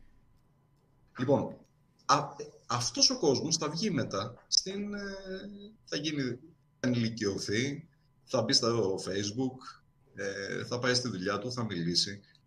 Λοιπόν, η, ε, όταν ο άλλος λοιπόν έχει μια ε, συγκεκριμένη αντίληψη για το τι είναι η επιστήμη, το τι σημαίνει για παράδειγμα ε, θεωρία στην επιστήμη, εντάξει, και ποια πράγματα όντως πρέπει να τα κοιτάει από πολλές διαφορετικές οπτικές γωνίες πριν βγάλει συμπέρασμα. Δες το πρώτα. Ε, σου βάλε ο άλλος κάτι στο facebook. Εντάξει, σου εμφανίστηκε στο, στην, άνοιξε το κινητό σου και εμφανίστηκε κάτι. Ψάξτε το λίγο. Κάνε ένα κλικ λίγο πιο πέρα. Πάτα στο Google να δεις αυτό που έχει βάλει αυτός ισχύει ή πώς το έχει βάλει ας πούμε έτσι. Άρα η παιδεία παίζει πολύ σημαντικό ρόλο για μένα. Η, η, η, η παιδείας στο σχολείο και στην, ε, ειδικά στις επιστήμες. Όλες οι επιστήμες, και δεν αναφέρουμε στη φυσική, έτσι, όλες οι επιστήμες. Πρέπει, η επιστήμη είναι βασικό πράγμα για να καταλάβεις τον κόσμο και για να καταλάβεις και ποια βήματα χρειάζεται να ακολουθήσεις για να φτάσεις στην αλήθεια. Στην αλήθεια, στην όποια αλήθεια. Το πάντων την επιστημονική αλήθεια όμως, έτσι. Ο επιστημονικός τρόπος σκέψης ε, δεν ξέρω κατά πόσο καλλιεργείται στο, στο σχολείο. Έχεις και εσύ πάρα πολύ μεγάλη εμπειρία στην ε, δευτεροβάθμια εκπαίδευση. Ε, δεν ξέρω πώς θα βλέπεις τα πράγματα. Ε, η δικιά μου αίσθηση είναι ότι σε γενικές γραμμές το ελληνικό σύστημα είναι ένας τεράστιος όγκος ύλης που πρέπει να καλυφθεί και αφήνεται ναι. πολύ λίγος χρόνος για δημιουργική σκέψη και για να ανάπτυξη κριτική σκέψης. Αυτή είναι η δικιά μου αίσθηση. Που είχα και ως μαθητής αλλά και ως καθηγητής. Να σου πω ποια είναι η απάντηση σε αυτό. Ότι αυτός ο τρόπος είναι εύκολος. Είναι εύκολο να καθίσω εγώ απέναντι σε ένα πίνακα και να σου πω, έλα γόρι μου θα σου μάθω το Πυθαγόριο. Είναι πολύ εύκολο. Τίποτα δεν είναι. Να σε βάλω όμως να καταλάβεις τι είναι το Πυθαγόριο έχει πολύ μεγαλύτερη αξία και είναι πολύ πιο δύσκολο. Άρα πρέπει να και εμείς, όπως κάνουν και άλλες χώρες, δεν χρειάζεται να ανακαλύψουμε την πυρίτιδα. Έτσι. Δεν χρειάζεται στην Ελλάδα να ανακαλύπτουμε κάθε δύο χρόνια την πυρίτιδα, ρε φίλε. Δεν γίνεται αυτό το πράγμα στην Ελλάδα όπου πάλι πρέπει να ξαναπείς τα ίδια πράγματα, τα έχουν ανακαλύψει οι άλλοι πριν από σένα. Έτσι, την εκπαιδε... το πώς πρέπει να γίνεται το μάθημα ή ε, το εκπαιδευτικό υλικό ή ε, ποιο πρέπει να είναι το πρόγραμμα σπουδών. Υπάρχουν χώρες που το έχουν μελετήσει. Η Αμερική, η Γαλλία, η Αγγλία, η Σουηδία. Ψάξτε και εφαρμόστε κάτι αντίστοιχο. Τότε θα βγουν άνθρωποι με κριτική σκέψη.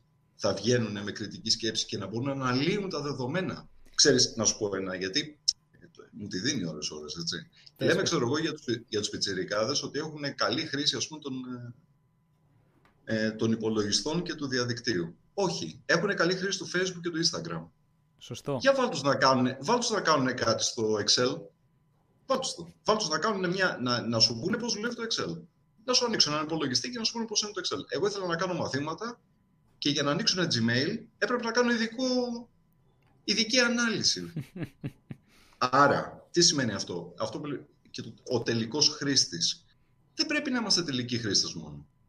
Δεν είναι μόνο τελικός χρήστης να πάρω το κινητό και να είμαι ο τελικός χρήστης. Έχει φάση να μάθεις πώς δουλεύει κάτι. Ψάξτε το. Μην μείνεις μόνο στο Instagram και στο Facebook στο πρώτο επίπεδο. Σαν την ελληνική τηλεόραση θα καταλήξουμε δηλαδή. Υπό μία έννοια, προς τα, εκεί, προς τα εκεί είμαστε τουλάχιστον σε αφορά τα social media, δεν διαφωνήσω καθόλου μαζί σου. Νομίζω ότι περισσότερο... Ναι. Όχι, νο... Ε, συμφωνώ, συμφωνώ με αυτό που λες. Και νομίζω ότι...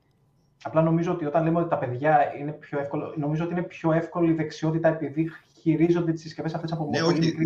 Αλλά... Δεν το είπα για σένα. Λέω ότι καταλαβαίνεις πώς το λέω, ρε παιδί μου. Ότι, ε... ναι, όχι, απλά αυτό ότι ε, Υπάρχει το έχω τη δυνατότητα να το χειριστώ σωστά, υπάρχει το ότι κάποιος με καθοδηγεί για να το χρησιμοποιήσω σωστά. Και από ό,τι φαίνεται, ενώ τα παιδιά έχουν τεχνικά τη δυνατότητα να χειριστούν σωστά τις συσκευές, δεν υπάρχει κατάλληλη εκπαίδευση για το πώς να το κάνουν αποδοτικά. Που πατάει σε αυτό που λες εσύ μετά. Να σου πω κάτι. Ε, ξέρεις πόσες ώρες κάνουν την εβδομάδα πληροφορική; Μία η οποία ώρα είναι η ώρα του παιδιού, για να μην κοροϊδευόμαστε τώρα. Έτσι. Δηλαδή μαζεύονται όλοι μαζί και ανοίγουν το αντίστοιχο Among Us. Έμαθα και το Among Us. Λοιπόν, και κάθονται και παίζουν. Λοιπόν, αυτή είναι η ώρα της... Η, η πληροφορική, ρε φίλε, που κάθεται ο άλλος εδώ πέρα ο Φώτης και σου εξηγεί ότι αν μέσα σε, στα επόμενα 10 χρόνια δεν έχεις μάθει πώς λειτουργούν πέντε βασικά πράγματα, θα, έχεις μείνει, θα είσαι ο, ο, πώς το λένε, ο αμόρφωτος της επόμενης γενιάς. Και τους έχουν μία ώρα την εβδομάδα, αντί να τους έχουν 10. Και όταν λέμε 10, δεν εννοώ επειδή μου όλα εξεταστικά. Δεν ξέρω τι το λέω με αυτή την έννοια, πλάκωσα τους εξετάσεις. Αλλά να τους μάθουν πρακτικά πράγματα, να του να, να τους μάθουν και πώς να προστατευθούν έτσι και στο διαδίκτυο, πώς να προστατευθούν; Τα περισσότερα παιδιά δεν ξέρουν να προστατεύονται, ας πούμε. Το, το, ελληνικό σύστημα ακόμα αντιμετωπίζει τους υπολογιστές σαν να είναι κάτι από ναι. το πολύ μακρινό μέλλον που μας έχει έρθει. Έτσι. Ναι. Σαν κάτι πολύ ναι. καινούργιο και φοβερό. Επιστημονική φαντασία. Είναι, είναι δυστυχώς ένα πολύ συντηρητικό εκπαιδευτικό σύστημα με τεράστια βαρύδια παραδοσιακά και, και πολιτικά και δεν ξέρω εγώ τι. Ε, που δεν ατενίζει το μέλλον με αυτό το όραμα και την ελπίδα που έλεγες προηγουμένως, αλλά έχει κάτσει στο να κάνουμε 500 ώρες αυτό το μάθημα, 500 ώρες εκείνο και δεν μας ενδιαφέρει και πολύ αν θα μάθουν ε, να σκέφτονται. Μας ενδιαφέρει να λένε το μάθημα της ημέρας και τελειώνει και η ιστορία. Μπράβο. Ε, αυτό, όμως, αυτό όμως μετά δημιουργεί τα επόμενα προβλήματα και έρχεται ο Στάμος και προσπαθεί να εξηγήσει γιατί το, πώς το λένε, το τσιπάκι δεν έχει μέσα πώς το λένε, δεν, δεν έχει εμβόλιο. ναι, δεν έχει, μπράβο. το τσιπάκι δεν έχει μέσα εμβόλιο. Το εμβόλιο όμως... το εμβόλιο δεν ξέρει.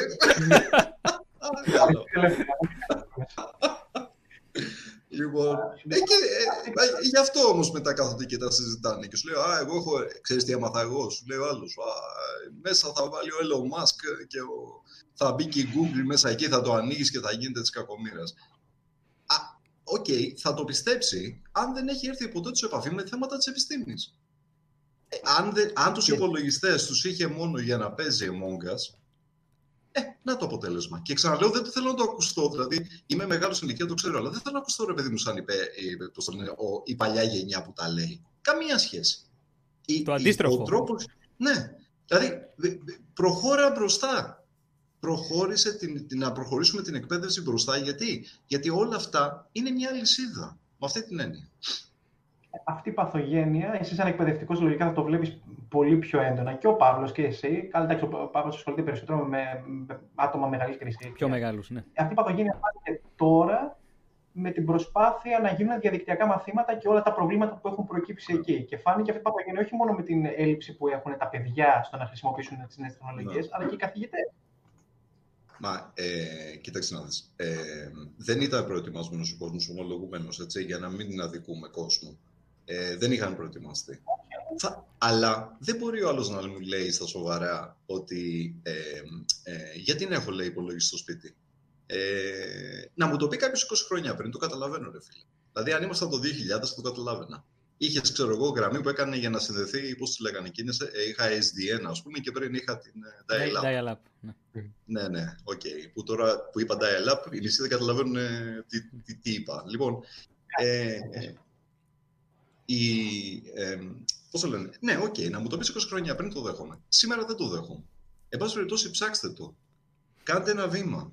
Ε, ε, και αυτό είναι μέσα στα σε πολλά εισαγωγικά αυτό που θα πω, εντάξει. Είναι μέσα στα θετικά αυτό που συνέβη. Όχι, καταλαβαίνετε πώς το εννοώ, δεν εννοώ ε, ότι χρειαζόμαστε κάθε φορά μια πανδημία για να πηγαίνουμε ένα βήμα μπροστά. Δεν, είναι, γίνεται έτσι, δεν γίνεται έτσι στη ζωή.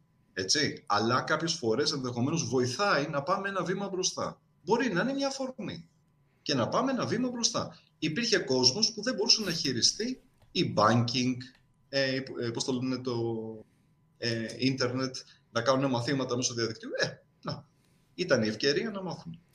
Να σου πω κάτι, επειδή βλέπω και ένα επιχείρημα που το οποίο αναπαράγεται πολύ συχνά, ότι είναι και θέμα ταξικό η απόκτηση του υπολογιστή. Ότι ο υπολογιστής είναι ακριβό πράγμα. Το βλέπουν κάποιοι ακόμα με αυτόν τον τρόπο. Ότι είναι ακριβό πράγμα και επομένως δεν μπορούμε να το έχουμε. Να πω ότι σήμερα μπορείς να πάρεις έναν υπολογιστή σε τιμή μικρότερη και από τηλεόραση. Άρα, ένας, ένα σπίτι πρώτα πρέπει να έχει υπολογιστή, που είναι μια βιβλιοθήκη στη γνώση όλου του πλανήτη, και τελευταίο πράγμα πρέπει να έχει τηλεόραση. Αν μπορεί λοιπόν το σπίτι σου να έχει τηλεόραση, δεν έχει ναι. δικαιολογία να μην έχεις υπολογιστή. Δεν μπορεί να μου έχει πάρει flat τηλεόραση. Έχεις δίκιο. Στο προσυπογράφω πλήρως το που Δεν, δεν μπορείς να μου λες σοβαρά ότι έχεις στο σπίτι σου flat τηλεόραση χιλίων ευρώ και δεν μπορεί να πάρεις ένα υπολογιστή των 150. Και ε, ε, μου φαίνεται και εκπληκτικό γιατί ο υπολογιστής δεν είναι ο υπολογιστής. Είναι αυτό που θα, χρησ... θα είναι το μέσο. Είναι σαν να μου λες ότι δεν θα έχω βιβλιοθήκη στο σπίτι μου, γιατί είναι ακριβά τα βιβλία. Είναι δυνατόν να πεις, ένα, ε, είναι δυνατόν να πεις ότι εγώ δεν θα αγοράσω βιβλία γιατί είναι ακριβά; Είναι δυνατόν να το πεις ποτέ αυτό; Δεν θα πάω στο πανεπιστήμιο, δεν θα τελειώσω το πανεπιστήμιο γιατί τα βιβλία είναι ακριβά. Όχι, θα βρεις έναν τρόπο να τα πάρεις. Θα πας στη δανειστική βιβλιοθήκη, κάτι θα κάνεις. Έχεις δίκιο. Είναι θέμα προτεραιοτήτων δηλαδή. Και θέλουμε προφανώς, προφανώς υπάρχουν συνανθρωποί ναι. μας που έχουν τεράστιο οικονομικό πρόβλημα, έτσι, για να μην παρεξηγηθούμε. Αλλά τελικά είναι θέμα προτεραιοτήτων.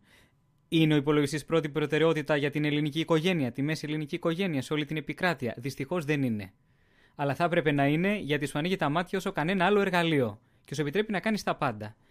Σου λέω, θα ακουστώ λαϊκιστής τώρα, έτσι. Αλλά δεν μπορεί να μου έρχεται παιδί με iPhone και να μου λέει στα σοβαρά κάποιος ότι δεν μπορεί να πάρει υπολογιστή στο σπίτι του. Δεν γίνεται αυτό πράγμα τώρα. Και ξέρω ότι αυτό που λέω είναι extreme. Εντάξει. Αλλά ε, είμαστε μια... μην ρίχνουμε διαρκώς σε αυτούς μας. Ε, έχουμε μια τάση στην Ελλάδα να, να, πάντα να, να λέμε πόσο άσχημα είμαστε. Μην ρίχνουμε τόσο πολύ τους εαυτούς μας. Δεν είμαστε η χειρότερη χώρα στον κόσμο. Έτσι. Υπάρχουν χώρες οι οποίες, ε, πώς το λένε, τα παιδιά δεν έχουν νερό να πιούνε, ας πούμε. Μην πηγαίνουμε κάθε φορά στο άλλο άκρο, ρε φίλε. Εκτός από άτομα τα οποία όντως έχουν προβλήμα, προβλήματα άλλης, άλλης κλίμακας, που εκεί πέρα μπορεί όντως να μην κάνει επιλογή ο υπολογιστής, η συντριπτική πλειονότητα νομίζω ότι έναν πολύ απλό υπολογιστή, γιατί παίζει, παίζει και το μυαλό του, του μέσου πολίτη να πηγαίνει εκεί πέρα. Υπολογιστή σημαίνει gaming PC που μπορώ να. Δεν ξέρω κι εγώ τι. Ένας απλός υπολογιστής για βασικά πράγματα είναι ελάχιστη τιμή του πλέον ή ένα λάπτοπ για πολύ πολύ βασικά πράγματα είναι ελάχιστη η τιμή του πλέον. Ε, γι' αυτό είμαστε και κοινωνία, για να βοηθάει ο ένας τον άλλον. Έτσι, γι' αυτό είμαστε κοινωνία. Ε, αυτό πρέπει να το καταλάβουμε. Δεν χρειάζεται κάθε φορά. Ε, προφανώς υπάρχουν άνθρωποι που έχουν πρόβλημα. Ε, δηλαδή, προφανώς. Ή ποιος είπε κάτι διαφορετικό; Εντάξει, αλλά από την άλλη δεν μπορεί αυτό να είναι η αφορμή για να μου εξηγείς γιατί σώνει και καλά πρέπει εγώ να μείνω στη μετεμφυλιακή Ελλάδα. Για ποιο λόγο πρέπει να το κάνω, ναι. πρέπει να το κάνω; Όχι. Ο κόσμος προχωράει. Κανένας δεν πρόκειται να μας χαρίσει τίποτα στην Ελλάδα. Αυτό πρέπει να το καταλάβουμε. Ούτε καμία Ρωσία θα μας βοηθήσει, ούτε καμία Αγγλία, ούτε... Ο καθένας κοιτάει το σπίτι του. Ανήκουμε στην Ευρωπαϊκή Ένωση και ευτυχώς που ανήκουμε και παίρνουμε και χρήματα. Εντάξει. Λοιπόν, από εκεί και πέρα πρέπει να βοηθήσουμε τους εαυτούς μας και να βοηθήσουμε και το διπλανό μας. Κάνε, κάντε κάτι, δηλαδή, όχι εσείς, λέω, να κάνουμε κάτι και το διπλανό. Στο, στο, στον τομέα που, μας, που μπορούμε να κάνουμε, έτσι, σε αυτό που μπορούμε να κάνουμε. Και τα λέω, ξέρεις γιατί θέλω να τα συμπληρώσω, γιατί θα ακούσω τίποτα καναστιάκι τώρα ότι και καλά τα, βλέπω, τα βλέπουμε αφιψηλού. Καμία σχέση. Εντάξει ότι θα υπάρχουν δηλητηριώδη σχόλια, υπάρχουν, αλλά εντάξει, νομίζω ότι είναι πολύ Εντάξει, γενικότερα. Ε, Σταύρο, γενικά, ό,τι και να πούμε, πάντα θα υπάρχουν κάποιοι που θα διαφωνήσουν. Αυτό μη σε απασχολεί. Είναι στατιστικό Όχι. το θέμα. Προσωπικά έχω ξεπεράσει τέτοιες, ε, τέτοια. Απλά θέλω να είμαι, να, να, να συνεννοούμαστε στα πλαίσια της λογικής. Είναι, είναι 1150 άνθρωποι μέσα. Ε, το να συμφωνούμε όλοι αυτή τη στιγμή είναι απίθανο, έτσι. λοιπόν, πάμε στο επόμενο στάμο. Τι καλό μας έχεις; Ναι.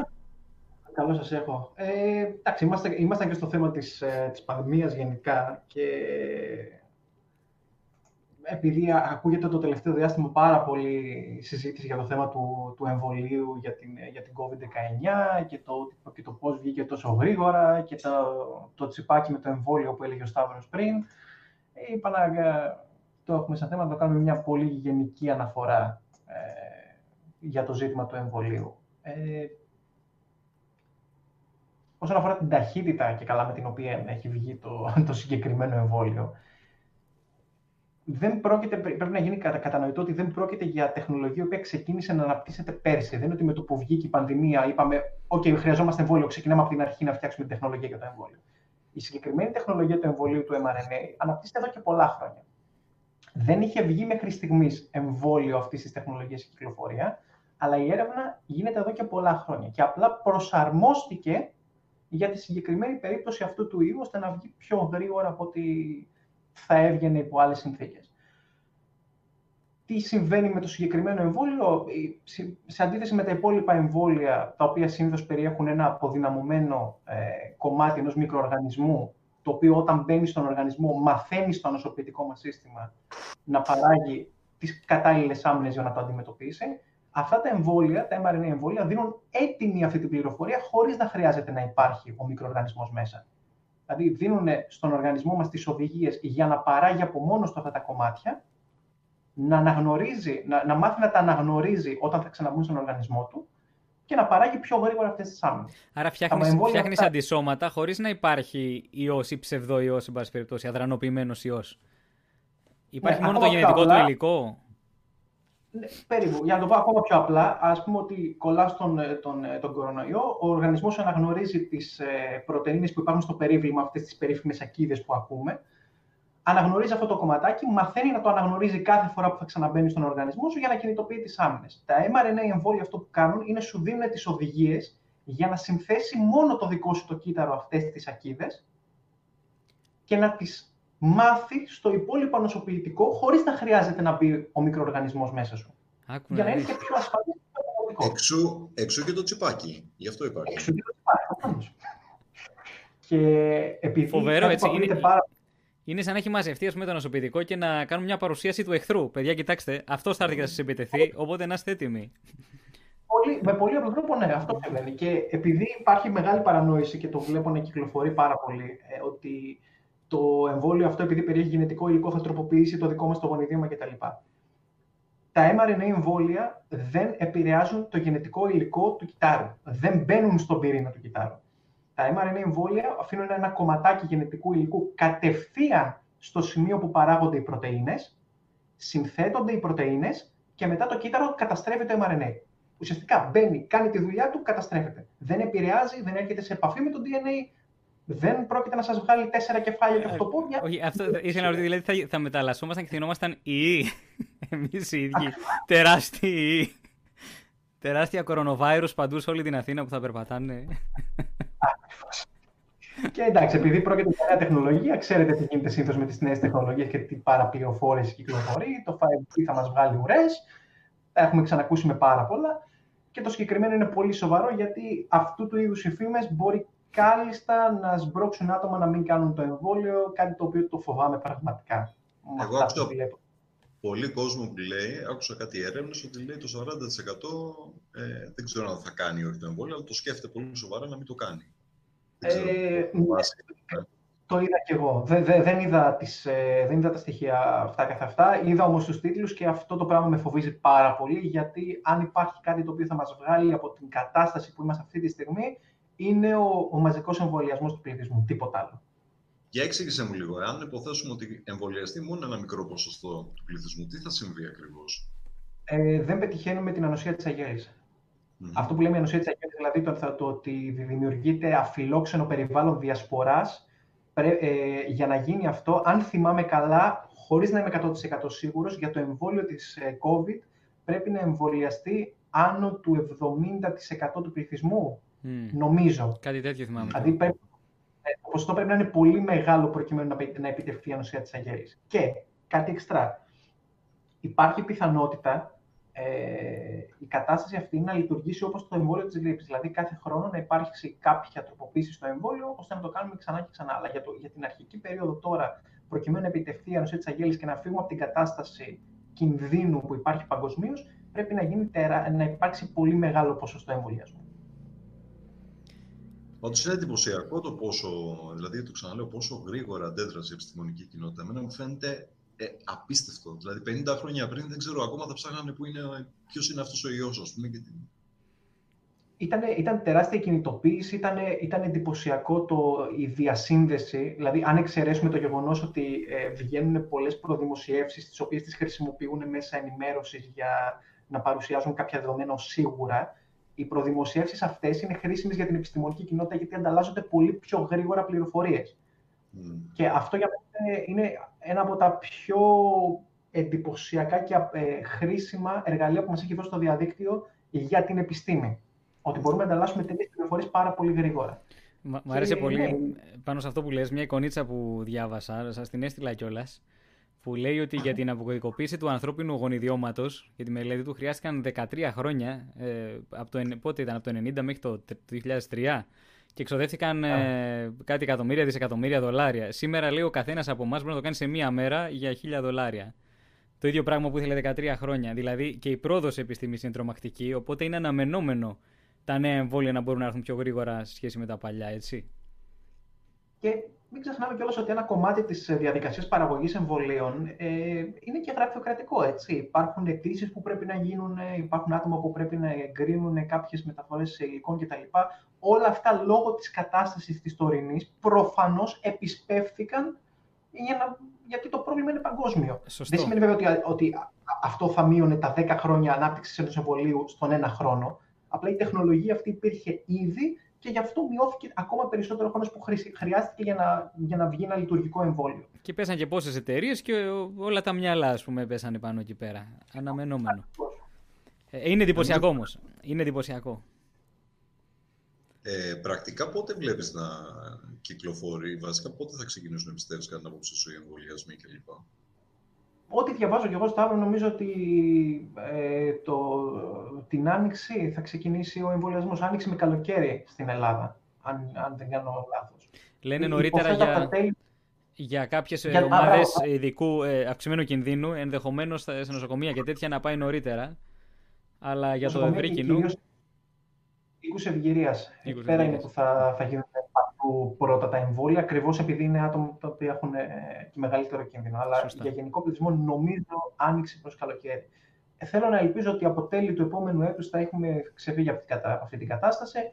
Εκτός αν υπάρξει κάποιο πολύ σοβαρό πρόβλημα, όπως μαζική άρνηση εμβολιασμού. Ξέρω εγώ.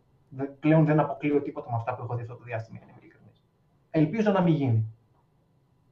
Εντάξει. Ωραία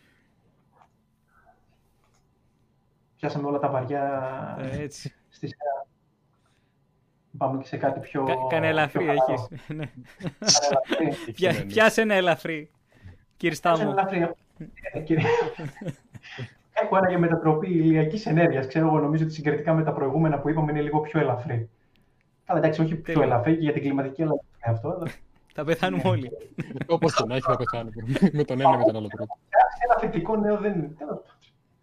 Εντάξει, είναι, αφορά το θέμα της, ε, της αποθήκευσης ενέργειας για ανανεώσιμες πηγές.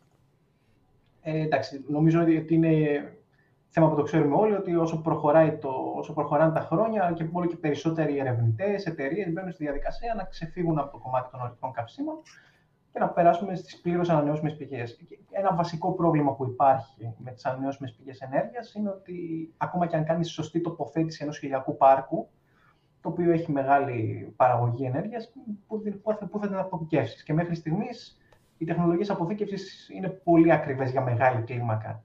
Ε, πρόσφατα βγήκε μία μελέτη στο περιοδικό Nature Communications που δείχνει ε, μια λύση που βρήκαν ε, οι ερευνητές, που ουσιαστικά πήραν κοινά τούβλα που αγοράζεις από οποιοδήποτε κατάστημα, από οποιαδήποτε αλυσίδα και χρησιμοποίησαν τους πόρους του, του εκάστοτε τούβλου, προκειμένου να βάλουν μέσα ένα ε, αγώγιμο πολυμερές, το οποίο λειτουργεί σαν αποθήκη για την ηλεκτρική ενέργεια που παίρνουν από τον, ε, από τον ήλιο.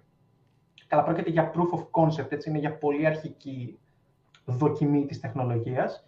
Ε, αυτό που κατάφεραν στην πρώτη φάση της μελέτης είναι να χρησιμοποιήσουν τρία τούβλα για να τρέξουν ένα πράσινο φως LED για 10 λεπτά. Στο πρώτο πείραμα που κάναμε ε, ένας από τους ε, επικεφαλείς της μελέτης είπαν ότι με κάποιες βελτιώσεις μπορούν θεωρητικά να χρησιμοποιήσουν 50 τέτοια κατεργασμένα τούβλα για να ε, χρησιμοποιήσουν ηλιακή ενέργεια, για, ε, για να αποθηκεύσουν ηλιακή ενέργεια για χρήση για 5 ώρες, σαν emergency power ας πούμε. Το, το βρήκα πολύ, πολύ ενδιαφέρον και κυρίως βρίσκω ενδιαφέρον ότι τέτοιες ε, έρευνες, τέτοιες εφαρμογές πλέον αρχίζουν και γίνονται η νόρμα. Δηλαδή παλιότερα τα βλέπαμε αραιά και πού να γίνονται τέτοιες δοκιμές. Πλέον ε, έχουν μπει πάρα πολλοί ερευνητές σε αυτό το παιχνίδι να βρουν τρόπους αποδοτικής αποθήκευσης ή να βελτιώσουν τις αποδόσεις των ηλιακών πάνελ, το οποίο είναι και λογικό, εντάξει. Όσο πιο γρήγορα φύγουμε από την εξάρτηση των ορειτών καυσίμων, τόσο το, τόσο το καλύτερο. Πολύ σωστό. Πολύ εντυπωσιακό. μέλλον. Όχι, ε. Πώς; Η πυρηνική ενέργεια δεν είναι το μέλλον. Για μένα θα ήταν το ιδανικό μεταβατικό στάδιο, αλλά δυστυχώς, όπως ξέρεις και εσύ, ο κόσμος με το που ακούει πυρηνικό, εκεί πέρα σταματάει η συζήτηση. Ε, στη Γαλλία, νομίζω, με αυτή την ε, συναρμολόγηση, τέλος πάντων, του πρώτου πυρηνικού αντιδραστήρα σύνδεξης, ε, καλά, βέβαια υπάρχει και το στοιχειωτικό ανέκδοτο, λέει πόσο μακριά είμαστε από έναν ε, αντιδραστήρα σύνδεξη και κάθε φορά λένε 30 χρόνια. Ε, το λέγανε τη δεκαετία του 70, το 2000 ξέρω κτλ. Αλλά νομίζω ότι οι ανάγκες σε ενέργεια είναι τόσο μεγάλες παγκοσμίως που ε, δεν ξέρω. Πιστεύω ότι προς τα εκεί κάποια στιγμή θα κινηθεί το πράγμα. Εκτός αν ανακαλυφθούν κάποιες νέες τεχνικές ενδεχομένως. Η Γαλλία νομίζω είναι πάνω από το 80% της ενέργειάς, ίσως και είναι και, και περισσότερο, ε, που είναι από πυρηνικά εργοστάσια. Και ξέρω τώρα, δεν τρίχες στη, στη, πώς το λένε, ε, ε, φο, όχι φοβάται, αλλά η ενέργεια είναι ένα θέμα. Ε, προσωπικά, προσωπικά, εντάξει, δεν είναι. Από αυτά που έχω διαβάσει, ακούω και γνωρίζω μέχρι στιγμής, τα λίγα, ε, νομίζω και εγώ ότι για τις ανάγκες άμεσα σε μεταβατικό στάδιο η πυρηνική ενέργεια ή η αντιδραστήρια σύνδεξης όπως αυτός που φτιάχνει η Γαλλία, ο οποίος νομίζω ότι είναι να δοκιμαστεί και, ή έχει δοκιμαστεί, είναι να τον ναι, ναι. ενεργοποιήσουν για να δοκιμαστεί αυτές τις μέρες, αυτό το διάστημα, ε, είναι αυτό που θα χρησιμοποιήσουμε πρώτο. Σε τελικό επίπεδο, νομίζω ότι η πιο αποδοτική λύση θα ήταν κάτι συνδυαστικό.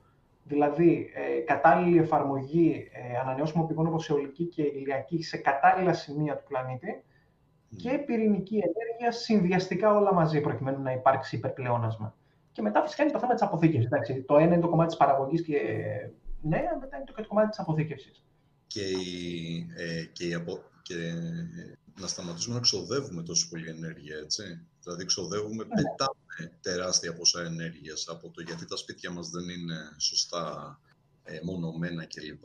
Μέχρι το πώς δεν χρησιμοποιούμε μέσα μαζικής μεταφοράς. Και το λέω εγώ που χρησιμοποιώ το αυτοκίνητο, ok, το ξέρω, αλλά ε, θα έπρεπε. Θα έπρεπε να ναι. έχουμε, ε, ε, πώς λένε, να έχουμε προχωρήσει ώστε να κάνουμε και οικονομία. Διότι αυτές, λέμε, ανανεώσιμες πηγές ενέργειας, δεν είναι ακριβώς ανανεώσιμες. OK. Okay. Είναι, είναι πολύ. Ναι. Καταλαβαίνω τι να πεις. Ναι. Όσον αφορά τις μεταφορές, είναι εύκολο να το λες όταν είσαι στην Αθήνα. Όταν είσαι ναι. στη Θεσσαλονίκη, είναι πιο δύσκολο. Αλλά ναι, ιδανικά αυτή είναι, αυτή είναι η καλύτερη δυνατή λύση. Και πάντοτε το χαίρομαι όταν έρχομαι στην Αθήνα, να σου πω την αλήθεια, γιατί ακριβώς είναι. Ε, μου αρέσει, απολαμβάνω να κάνω βόλτες με το, με το όχι την περίοδο της πανδημίας προφανώς, αλλά απολαμβάνω να κάνω βόλτες με το μετρό γιατί είναι πολύ πιο αποδοτικά συγκριτικά με την πόλη στην οποία... Ζει επικίνδυνα ο Στάμος. Είναι ζει επικίνδυνα, μπαίνουμε στο έτσι για το... Το μετρό το φτιάξαμε, όχι. Γιατί ξύνεις πληγές τώρα, Το έτσι ρώτησα. Ρώτα πώς θα βγάλει επεισόδιο, να τελειώσουμε. για το πυρηνικό 30 χρόνια, αυτό λέμε και εμείς για το μετρό. Θα ολοκληρωθεί αμέσω μετά τη βάση της Σελήνη. Είναι το μετρό της Θεσσαλονίκης. Ακριβώς. Πρώτα θα κάνει μετρό, θα κάνει μετρό στον Άρη και μετά θα γίνει στη Θεσσαλονίκη. Έτσι. Ε, Ωραία, αυτό, εντάξει, αυτό ήταν αισιόδοξο, όντως. Όντως ήταν επιλογή αισιόδοξη είναι αισιόδοξο, ναι, ότι προχωράμε προς μια πολύ καλύτερη εποχή ενεργειακή και ευελπιστώ αρκετά σύντομα ώστε να μην έχουμε χειρότερες επιπτώσεις από την κλιματική αλλαγή. Δεν το, γιατί δεν το είχα σκεφτεί, ότι όντως η αποθήκευση είναι το μεγάλο πρόβλημα. Θεωρητικά θα μπορούσες να έχεις μια συσκευή που να αποθηκεύει ηλιακή ενέργεια μόνιμα, ας πούμε, και να μαζεύεις, να μαζεύεις, να μαζεύεις. Αλλά προφανώς έχουμε όρια σε αυτό. Οπότε, αν λυθεί αυτό το θέμα. Πολύ ωραία. Ακόμα και τώρα δηλαδή, ακόμα και τώρα συγκεκριμένοι τύποι ηλιακών πάνελ παράγουν πολύ μεγάλα ποσά ενέργειας. Το θέμα είναι πώς το αποθηκεύεις και πώς το χρησιμοποιείς μετά στο δίκτυο. Αν λυθεί αυτό, θα, έχουμε πολύ μεγαλύτερη ευκολία να εφαρμόσουμε αυτές τις τεχνολογίες. Τέλεια. Τέλεια. Τι άλλο αισιόδοξο μας έχεις; Ε, με, μετά περνάμε ακριβώς σε άλλα αισιόδοξα θέματα. Τέταρτη βιομηχανική επανάσταση που έχει βάλει και ο, και ο Σταύρος να συζητήσουμε, που νομίζω κολλάει αρκετά με τα προηγούμενα. ελαφρύ. Υποθέτω, ελαφρύ. υποθέτω ότι μιλάς για τους αυτοματισμούς στην τέταρτη βιομηχανική επανάσταση. Κοίταξε, ε, ε, τι ζούμε. Η τέταρτη βιομηχανική επανάσταση είναι εδώ. Έτσι. Ε, περισσότερο ήταν το προηγούμενο, αυτό που λέγαμε με το φώτι, δηλαδή την, ε, το πόσο οι, οι υπολογιστές θα είναι πλέον αναπόσπαστο μέρος της ζωής μας και όταν λέω υπολογιστές, ξαναλέω, δεν είναι μόνο το κουτί που είναι απέναντί μου τώρα, γιατί η υπολογιστή έχει και το αυτοκίνητο και ένα αυτοκίνητο, ας πούμε. Και το πόσο ενδεχομένως ε, θα επηρεάσει και την ηθική της υπόθεσης ε, από αποφάσεις ενδεχομένως που θα παίρνει ένας υπολογιστής ή ε, ε, ένα ένα τσιπάκι που έχει μπει μέσα στο αυτοκίνητό σου ή στο κινητό σου τηλέφωνο ή κάτι τέτοιο. Οπότε είναι ένα θέμα. Είναι ένα μεγάλο θέμα νομίζω. Αυτό το έχω δει πάρα πολύ ε, στη συζήτηση για τα νέα αυτοκίνητα, τα οποία είναι πλήρως αυτοματοποιημένα της Tesla. Ε, mm. Και το, mm. αυτό που λέμε το, ε, το δίλημα του βαγονιού. Δηλαδή, το ε, mm. το mm. Πώς ακριβώς δηλαδή παίρνει αποφάσεις σε ένα αυτοκίνητο σε περίπτωση πιθανού ατυχήματος, αν θα σώσει τον επιβάτη ή το άτομο απ' έξω. Το θέμα δεν είναι όμως το τι του έχεις τροφοδοτήσει εσύ να κάνει. Το θέμα είναι τη στιγμή που θα αποφασίσει μόνο του τι να κάνει. Εκείνη το θέμα. Ναι. Δηλαδή, αν το, έχεις, αν το έχεις πει ότι κοίταξε να δεις θα κάνεις αυτό, την απόφαση την έχεις πάρει εσύ ως άνθρωπος. Το θέμα είναι αν αυτό έχει αποκτήσει τη δυνατότητα να πάρει μόνο του την απόφαση εκείνη τη στιγμή. Δημιουργική σκέψη. Στα μου εννοεί δημιουργική σκέψη. Να μην είναι αλγόριθμος, ξέρεις, ή το ένα ή ναι, το ναι, άλλο. Ναι. Εντελώς δημιουργική σκέψη. Αλλά δεν απαραίτητο ότι του δίνεις την απάντηση. Μπορεί, μπορεί να του δώσεις πολύ γενικά μιλώντας και πολύ μπακάλικα μιλώντας, μια συγκεκριμένη φιλοσοφία σκέψης να ακολουθήσει σε τέτοια περίπτωση. Utilitarian approach ή humanitarian. Καταλαβαίνεις τι θέλω να πω. Δηλαδή, να του δώσεις τα εργαλεία για να τι, τι θα κάνει. Αυτό είναι μέθοδος όμως. Άρα του λες πώς θα αποφασίσεις. Υπάρχει όμως και... Ναι. Για να φτάσουμε όμως στο σημείο που θα πάρει όντως απόφαση, μιλάμε για πάρα πολλά χρόνια μακριά, δηλαδή δεν είμαστε καν κοντά σε αυτό. Να μπορεί όντως να πάρει δικιά του απόφαση με κρίση. Δεν εννοώ με παραμέτρους που να πλαισιώνουν ένα θέμα.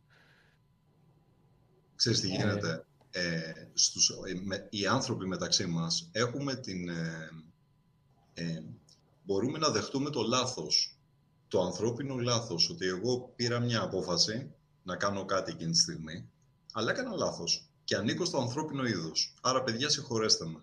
Εγώ έπρεπε να πατήσω φρένο και να κάνω δεξιά, τελικά πάτησα φρένο, αλλά δεν μπόρεσα, ξέρω εγώ, να κάνω δεξιά. Το άλλο όμως δεν είναι ανθρώπινο. Το άλλο είναι ένας υπολογιστής, είναι κάτι άλλο. Είναι ένα ξένο, είναι ένα alien. Άσχετα το έχουμε φτιάξει εμείς. Οπότε εκεί υπάρχει θέμα. Γιατί παίρνει απόφαση άλλος για σένα πλέον. Αυτή την έννοια το λέω ότι είναι, είναι ένα θέμα συζήτησης για το ποια είναι τα όρια. Έτσι. Και το, το είχε πει και ο Χόκινγκ, το είχαμε συζητήσει και με το Φώτη αυτό κάποια στιγμή, ότι ε, ένας από τους φόβους του ήταν το τι θα γίνει όταν ε, προχωρήσει αρκετά η τεχνολογία αυτή και, το, και η συνείδηση πλέον της μηχανής γίνει πραγματική συνείδηση. Και όπως είπε σωστά ο Φώτης, άμα δεν ξέρεις την η δικιά σου συνείδηση, πώς θα τη μεταφέρεις σε κάτι που είναι μηχάνημα. Αλλά OK. Okay. Απλά νομίζω ότι εστιάζουμε σε λάθος, ε, σε λάθος σημείο. Δηλαδή, ε, από ό,τι αναφορές έχω δει, ε, αναφορές, σχετικά άρθρα, απόψεις ειδικών πάνω στο ζήτημα, αν εφαρμοστεί καθολικά η χρήση τέτοιων αυτοκινήτων στην καθημερινότητα, τα ατυχήματα θα πέσουν κυριολεκτικά σχεδόν στον πάτο. Επομένως, αυτή τη στιγμή μιλάμε για το 0,00 πόσο της εκατό των περιπτώσεων που θα υπάρξει τέτοια κατάσταση που το αυτοκίνητο δεν θα έχει άλλη επιλογή για να προκαλέσει ατύχημα. Έτσι, αν το 99, κάτι της εκατό έχει μειωθεί των ατυχημάτων, νομίζω ότι αυτό το 0,01% είναι ίσονος σημασίας. Είναι σαν ένα τρένο που εκτροχιάζεται, Ναι, σε καμία περίπτωση δεν θα έμπαινα ούτε εγώ στη διαδικασία και νομίζω κανένας σόφρον άνθρωπος στη διαδικασία να πει ότι αντιτίθεμαι σε αυτή τη τεχνολογία για το 0,00 τόσο της εκατό που θα υπάρχει σε κάποια της λειτουργία. Εντάξει, αυτή η τεχνολογία όμως μπορεί να εφαρμοστεί κι αλλού, ε. δεν είναι μόνο τα αυτοκίνητα. Ε, για φαντάσου στο στρατό, αυτό το 0,01% στο στρατό μπορεί να είναι ότι εγώ πέτυχα αυτό το στόχο και δεν πέτυχα το διπλανό. Δηλαδή, γι' αυτό λέω ότι δεν είναι Μπορεί να είναι εκτόξευση πυρηνικού πυράβλου κατά λάθος. Το 0,0%. Ένα μικρό malfunction.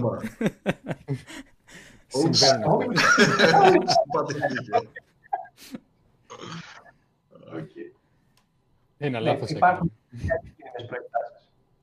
Αλλά για το κομμάτι της αυτοκίνητη τουλάχιστον νομίζω ότι είναι σχετικά απλό. Τώρα για το κομμάτι των πυρηνικών, για να κρύβει γενικά, όσον αφορά το θέμα των πυρηνικών, νομίζω όσο μείνουμε στο analog είμαστε καλύτερα. Κοίταξε, ε, η απάντηση είναι μία νομίζω. Έχουμε δημοκρατικές κοινωνίες και γι' αυτό το λόγο είμαστε εδώ και τα συζητάμε και τα λοιπά. Όταν τέτοια θα πρέπει να πάρθουν και αντίστοιχες αποφάσεις. Νομίζω ότι έτσι λύνονται αυτά τα θέματα. Με τη δημοκρατι... με μέσω των δημοκρατικών κοινωνιών. Ένα λόγο στο πυρηνικό αντιδραστήρα τι σημαίνει; Θα, θα παίρνεις τηλέφωνο με dial-up modem.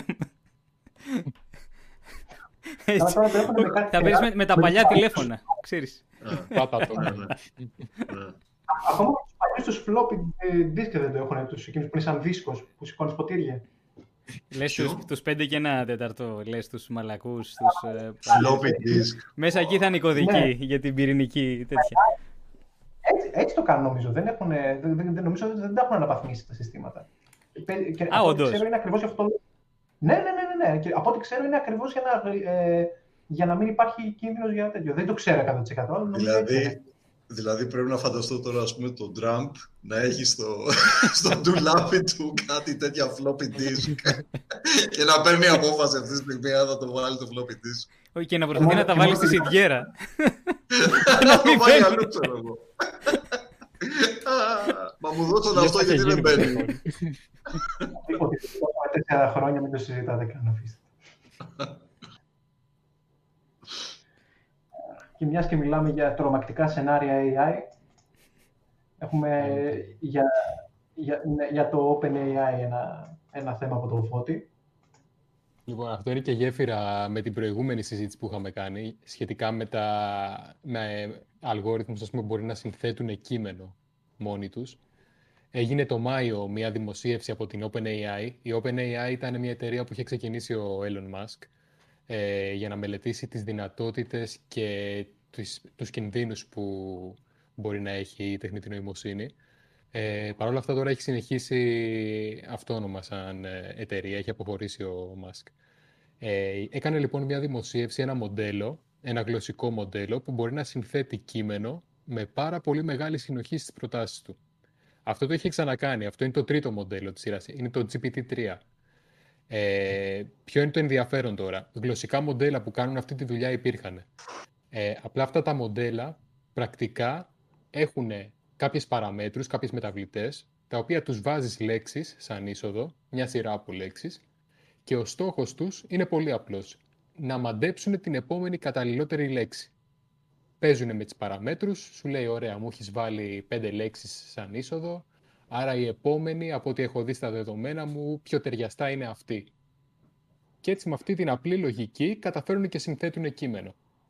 Οπότε η OpenAI σκέφτηκε τι θα γίνει άμα το κάνουμε πολύ μεγάλο; Και έφτιαξε ένα τέτοιο μοντέλο με 1,5 δισεκατομμύρια παραμέτρους, που είναι τάξεις μεγέθους μεγαλύτερο μοντέλο από τα προϋπάρχοντα. Αυτό ήταν το GPT-2. Ήδη λοιπόν από το GPT-2 μπορούσε να φτιάξει πολύ πιστικό κείμενο. Ε, αυτό είχα χρησιμοποιήσει και εγώ στο τελευταίο βίντεο γιατί το είχαν κάνει open source.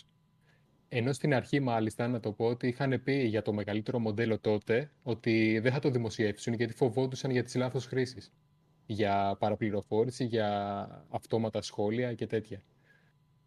Ε, Παρ' όλα αυτά στη συνέχεια το βγάλανε. Ε, ενώ είχε λοιπόν μια τόσο απλή λειτουργία, τύπου μάντεψε απλά την επόμενη λέξη, μπορούσε να γενικεύσει σε άλλες ε, διαδικασίες. Μπορούσε να κάνει περίληψη κειμένου, ε, μπορούσε να κάνει απλές μαθηματικές πράξεις, ε, μπορούσε να κάνει μετάφραση, ενώ δεν είχε γίνει, δεν, δεν έχει ρυθμιστεί καθόλου για τα συγκεκριμένα task.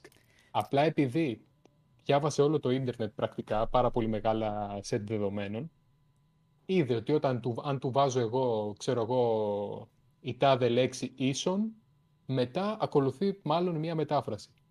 Και με τέτοιες απλές λογικές έκανε αυτό το πράγμα. Μέσω, η περίληψη Ναι. κειμένου δεν είναι φοβερά δύσκολο πράγμα και θέλει δημιουργική σκέψη σε κάποιο βαθμό. Ε, Αυτό τα- δυσκολεύονται οι άνθρωποι να την κάνουν, ας πούμε. Ακούγεται τρομερό και εγώ δεν ξέρω ε, με ποιο τρόπο ακριβώς το κάνει και το κάνει και καλά δηλαδή. Και εκεί θέλω να καταλήξω ότι μετά το GPT-2 σκέφτηκαν ναι, αλλά τι θα γίνει αν το κάνουμε ακόμα μεγαλύτερο. Και φτιάξανε λοιπόν τώρα το GPT-3. Α, νομίζω με- θα έλεγες το από εκεί που Skynet. Ήμασταν- Σχεδόν. Ακόμα μεγαλύτερο. Ε, και φτάσανε στους 175 δισεκατομμύρια παραμέτρους από το 1,5 που ήμασταν πριν. Και αυτό προς το παρόν ακόμα δεν έχει ταβάνι. Δηλαδή δεν είναι ότι σταμα... από κάποια στιγμή και μετά λες «ΟΚ, δεν βελτιώνει το μοντέλο όσο και να το μεγαλώσω». Ακόμα και τώρα δεν έχει βρει το ταβάνι του. Οπότε τώρα έχει καταφέρει να γράφει κώδικα, ε, έχει καταφέρει να απλοποιεί νομικό κείμενο, σύνθετο νομικό κείμενο σε απλό και το αντίστροφο, ε, απλή γλώσσα να τη μετατρέψει σε νομικό κείμενο. Αυτό το κάνει εμπειρικά όμως, δεν το κάνει, δεν έχει συνείδηση ότι α, θα κάτσω να μάθω τι σημαίνει και θα το αποδώσω. Έχει δει περιλήψεις κειμένων στο ίντερνετ, έχει δει αποδόσεις από άρθρα και κάνει τέτοιους συσχετισμούς και βλέπει ότι όταν υπάρχουν αυτές οι λέξεις κοντά, ας πούμε, σημαίνουν αυτό. Αν εμένα μου ζητήσεις να το γράψω με, λιγότερα, με λιγότερες λέξεις, θα κρατήσω αυτές τις παραμέτρους που είναι πιο σημαντικές. Άρα να Κάπως έτσι. γνωρίζει context. ε, ε, προ- Έτσι όπως το περιγράφεις, είναι σαν να καταλαβαίνει το, το πλαίσιο του εκάστοτε κειμένου. Καταλαβαίνει το θέμα, δηλαδή. Να καταλαβαίνει πολύ γενική λέξη. Ναι. Καταλαβαίνει, Ε, ναι. Καταλαβαίνει με πολλά εισαγωγικά, ναι. Επειδή έχει πάρα πολλές παραμέτρους που σημαίνει ότι μπορεί να επεξεργάζεται ταυτόχρονα πάρα πολλές λέξεις, έχει μια πολύ μεγαλύτερη αλυσίδα με συσχετισμένες έννοιες μέσα του. Οπότε μπορεί να αποδώσει καλύτερα ένα νόημα. Δεν ξέρει ότι το κάνει, αλλά για κάποιο λόγο αυτά τα γλωσσικά tasks λειτουργούν πολύ σωστά, πολύ καλά με αυτόν τον τρόπο. Και ε, τι- το, ένα πολύ αστείο που είχαν κάνει τώρα με το GPT-3, το είχε πάρει ένας σε beta και του έδωσε σαν είσοδο ένα κείμενο και του λέει το 2019 ε, ξέσπασε ένας ε, ιός στην Κίνα, ο οποίος μετατράπηκε σε πανδημία μέσα στους επόμενους μήνες ε, και τώρα, ξέρω εγώ, ε, όλοι οι άνθρωποι έχουν κλειστεί στα σπίτια τους κτλ. Περιέγραψε αυτή την κατάσταση χωρίς να δώσει context για coronavirus or something. Ε, και έβα- άφησε το GPT-3 να συνεχίσει το σενάριο. Και συνέχισε σενάριο zombie apocalypse. Θα πεθάνουμε όλοι. Και κάπου, κάπου εδώ βρίσκεις το switch και το κλείνεις. Αισιόδοξο το GPT-3, δηλαδή. ε. Πολύ αισιόδοξο το βλέπω. Τέτοια ρομπότ Επειδή- θέλουμε. Τέτοια. Ποιος Skynet έχει προχωρήσει η τεχνολογία. Έτσι. Πείτε γεια σας, Robotic Overlords. Ρε Σιφώτη, αφού έχουν προχωρήσει τόσο πολύ τα AI, το Google Translate, γιατί ακόμα είναι τόσο χάλια; Στα ελληνικά είναι κόμπλο, αλλά με χάλια μην είσαι αχάριστος. Αφού λέγεται Translate, από κάποια άλλη γλώσσα πρέπει να είναι. Στις περισσότερες γλώσσες είναι καλό. εντάξει. Το, το, ειδικά τα τελευταία χρόνια έχει βελτιωθεί πάρα πολύ το Google Translate. Ισχύει ότι έχει Νομίζω. βελτιωθεί. Πάντως Ε, από, και από δεν ελληνικά χρησιμοποιείται αγγλικά όλες. έχουμε μεγάλο πρόβλημα. Απαράδεκτο, ναι. Δεκτό. Εκεί ναι. Και άλλο μου τη δίνει, ότι δε- στα, στα διάφορα κινητά και τα λοιπά δεν έχουν βάλει υποστήριξη για τη γλώσσα μας. Αυτό τώρα ε, ένα, ένα άσχετο rant, αλλά που, που μιλάς στο κινητό και Μμ. είτε Google είτε η Siri από, το, από το Apple είτε η ε, OK Google ας πούμε στα Android. Ελληνικά δεν έχουν βάλει, έτσι δεν είναι; Ναι, Έχει δεν πρέπει ελάχιστε να- γλώσσες όμως νομίζω. ε. Έχει ελάχιστο. Ναι, αυτό δεν είναι. Δηλαδή αγγλικά, γαλλικά, νομίζω κάτι τέτοιο. Δεν το έχουν σωματωμένο, μπορείς να το κάνεις μέσω Google. Δηλαδή μπορείς να βάλεις πληκτρολόγιο της Google ε, για να αντικαταστήσει το built-in που έχει το κινητό σου και να το κάνεις με αυτόν τον τρόπο. Αλλά πάντοτε αυτό το οποίο είναι μέσα στο κινητό είναι πιο αποδοτικό και στα περισσότερα όχι δεν το έχει. Ναι, απλά είναι μια υπηρεσία που οι Αμερικανοί την έχουν ε, τζάμπα, ας πούμε, και είναι ένα βήμα λίγο πιο μπροστά στο μέλλον. Εμείς δεν μπορούμε να μιλήσουμε με το κινητό μας ή να το πούμε πήγαινε με στην τάδε οδό. Π- Πρέπει να είναι στη γλώσσα μας, δηλαδή δεν μπορούμε. Ξέρεις τι ωραίες συζητήσεις κάνω με την Αλέξα εγώ κάθε πρωί. Α, η Αλέξα μιλάει ελληνικά. Όχι βέβαια. Εγώ την μιλάω, δεν απαντάει. Είναι μια σχέση δύσκολη, αλλά δεν το βάζεις κάτω. Όχι, εκεί. Εγώ δεν σα λέω ελληνικά, μέχρι να μάθει. Εγώ τη απαντάω ελληνικά όταν εμπριάζω. Ναι, και εγώ τη βρίζω. Όχι καταλαβαίνει τι σημαίνει. Τη έχω ασκήσει της Αλέξας, τη έχω ασκήσει φοβερό bullying παρεμπιπτόντως. Αλέξας, έτσι, όχι Αλέξα. Αλέξα, γιατί είναι Ελληνίδα. Έχει στίγμα. Και δεν μου λες, ε, ε, αγγλικά με ελληνική προφορά τα καταλαβαίνει; Ε, ναι, αγγλικά, ναι, όπως τα μιλάμε ναι. εμείς δηλαδή, τα καταλαβαίνει; Τα, τα ελληνικά αγγλικά. Τα, τα, τα γκρίκλεις μας τα καταλαβαίνει. τα γκρίκλεις. Καταλαβαίνει, εσύ, πιάνει πράγματα, δηλαδή δεν το συζητάμε. Ε, αυτό που έχω κουφαθεί, το έχω κάνει και βίντεο, ε, είναι το πόσες μαθηματικές πράξεις κάνει. Είναι απίστευτο δηλαδή το τι κάνει η τύψα από πράξεις. Έτσι, από μόνη της. Να κάνει ολοκλήρω. ε, όχι ρε και από μόνη Λέω, μη, μήπως, μήπως πηγαίνεις στα κρυφά και τη βλέπεις να λύνει ολοκληρώματα και την ώρα που δεν βλέπεις. Ναι. Χόμπι. Αλλά έχει φάση γιατί την έχουν τροφοδοτήσει με απαντήσεις πολύ κουλές, ας πούμε, ξέρω, έτσι. Του στυλ ε, ποια είναι η απάντηση σε όλα και λέει το 52, ξέρω εγώ, ποια είναι αυτό που Το 42 του, του, του 42. Υπάρχει ολόκληρη ομάδα που ασχολείται με το προφίλ mm. της ε, Αλέξας σε κάθε γλώσσα κιόλας. Τύπου, άμα τη ρωτήσεις ποια είναι η αγαπημένη σου μπύρα, ε, αν είσαι σε άλλη τοποθεσία, θα σου, αλλιώς θα απαντήσει αν έχεις βάλει Αμερικάνικα σαν ε, γλώσσα, αλλιώς θα σου απαντήσει αν έχεις βάλει British English κτλ. Παίζει διπλό τα πλοία, η Αλέξα. Α, δεν το ξέρω αυτό. Άλλα λέει στους άλλους. Στα ελληνικά δεν απαντάει πάντως σε ελληνική μπύρα, είμαι σίγουρος. Ένα τσιπουράκι λέει. Ωραία. Έχουμε... Έχει πάει 8 παρατέταρτο στο μεταξύ. Ναι. Έχουμε ένα ακόμα θέμα σχετικό με, το, με τα προηγούμενα για το Neuralink της, ε, του Elon Musk. Το οποίο ε... και χαμό το ανακοίνωση. Γι' αυτό, ε. Έχω, για να είμαι απολύτως ειλικρινής, έχω διαβάσει, αλλά έχω καταλάβει ελάχιστα για το τι ακριβώς ήθελε να κάνει ο Musk. Επίσης, έχω καταλάβει ελάχιστα για το τι τι αποτελεσματικότητα είχε όντως το demo που βγάλανε. Οπότε, Φώτη, δεν θα πεις δύο λόγια γι' αυτό. Ε, ναι, βασικά το demo ήταν ε, αρκετά ξενέρωτο από τον τρόπο που το παρουσιάσανε. Η αλήθεια είναι. Ε, αλλά η, να το πάρω λίγο από την αρχή, λοιπόν. Η Neuralink είναι μια εταιρεία του Elon Musk, άλλη μια εταιρεία του Elon Musk, που θέλανε να φτιάξουν ένα τσιπάκι εμφυτεύσιμο, όχι για εμβόλια, ε, το από οποίο στην ουσία να... από τα άλλα. Πρόσεχε να πεις παρακάτω. ναι, ναι. Έχω ξεκινήσει λάθος. Έχει ξεκινήσει εντελώς λάθος, αλλά τέλος πάντων. Ε, ο σκοπός του είναι λοιπόν να είναι στο, κάπου στο ένα σημείο στον εγκέφαλο και να μπορεί να διαβάζει τα σήματα, τα ηλεκτρικά σήματα που παράγονται στον εγκέφαλο ε, και να μπορεί να, να διαβάζει αρχικά πληροφορίες και σε μελλοντικό στάδιο να μεταδίδει και πληροφορίες να αυξήσει δηλαδή το, τον τρόπο που αλληλοπεδρούμε με τις διάφορες συσκευές. Θέλει να φτιάξει ένα τέτοιο link.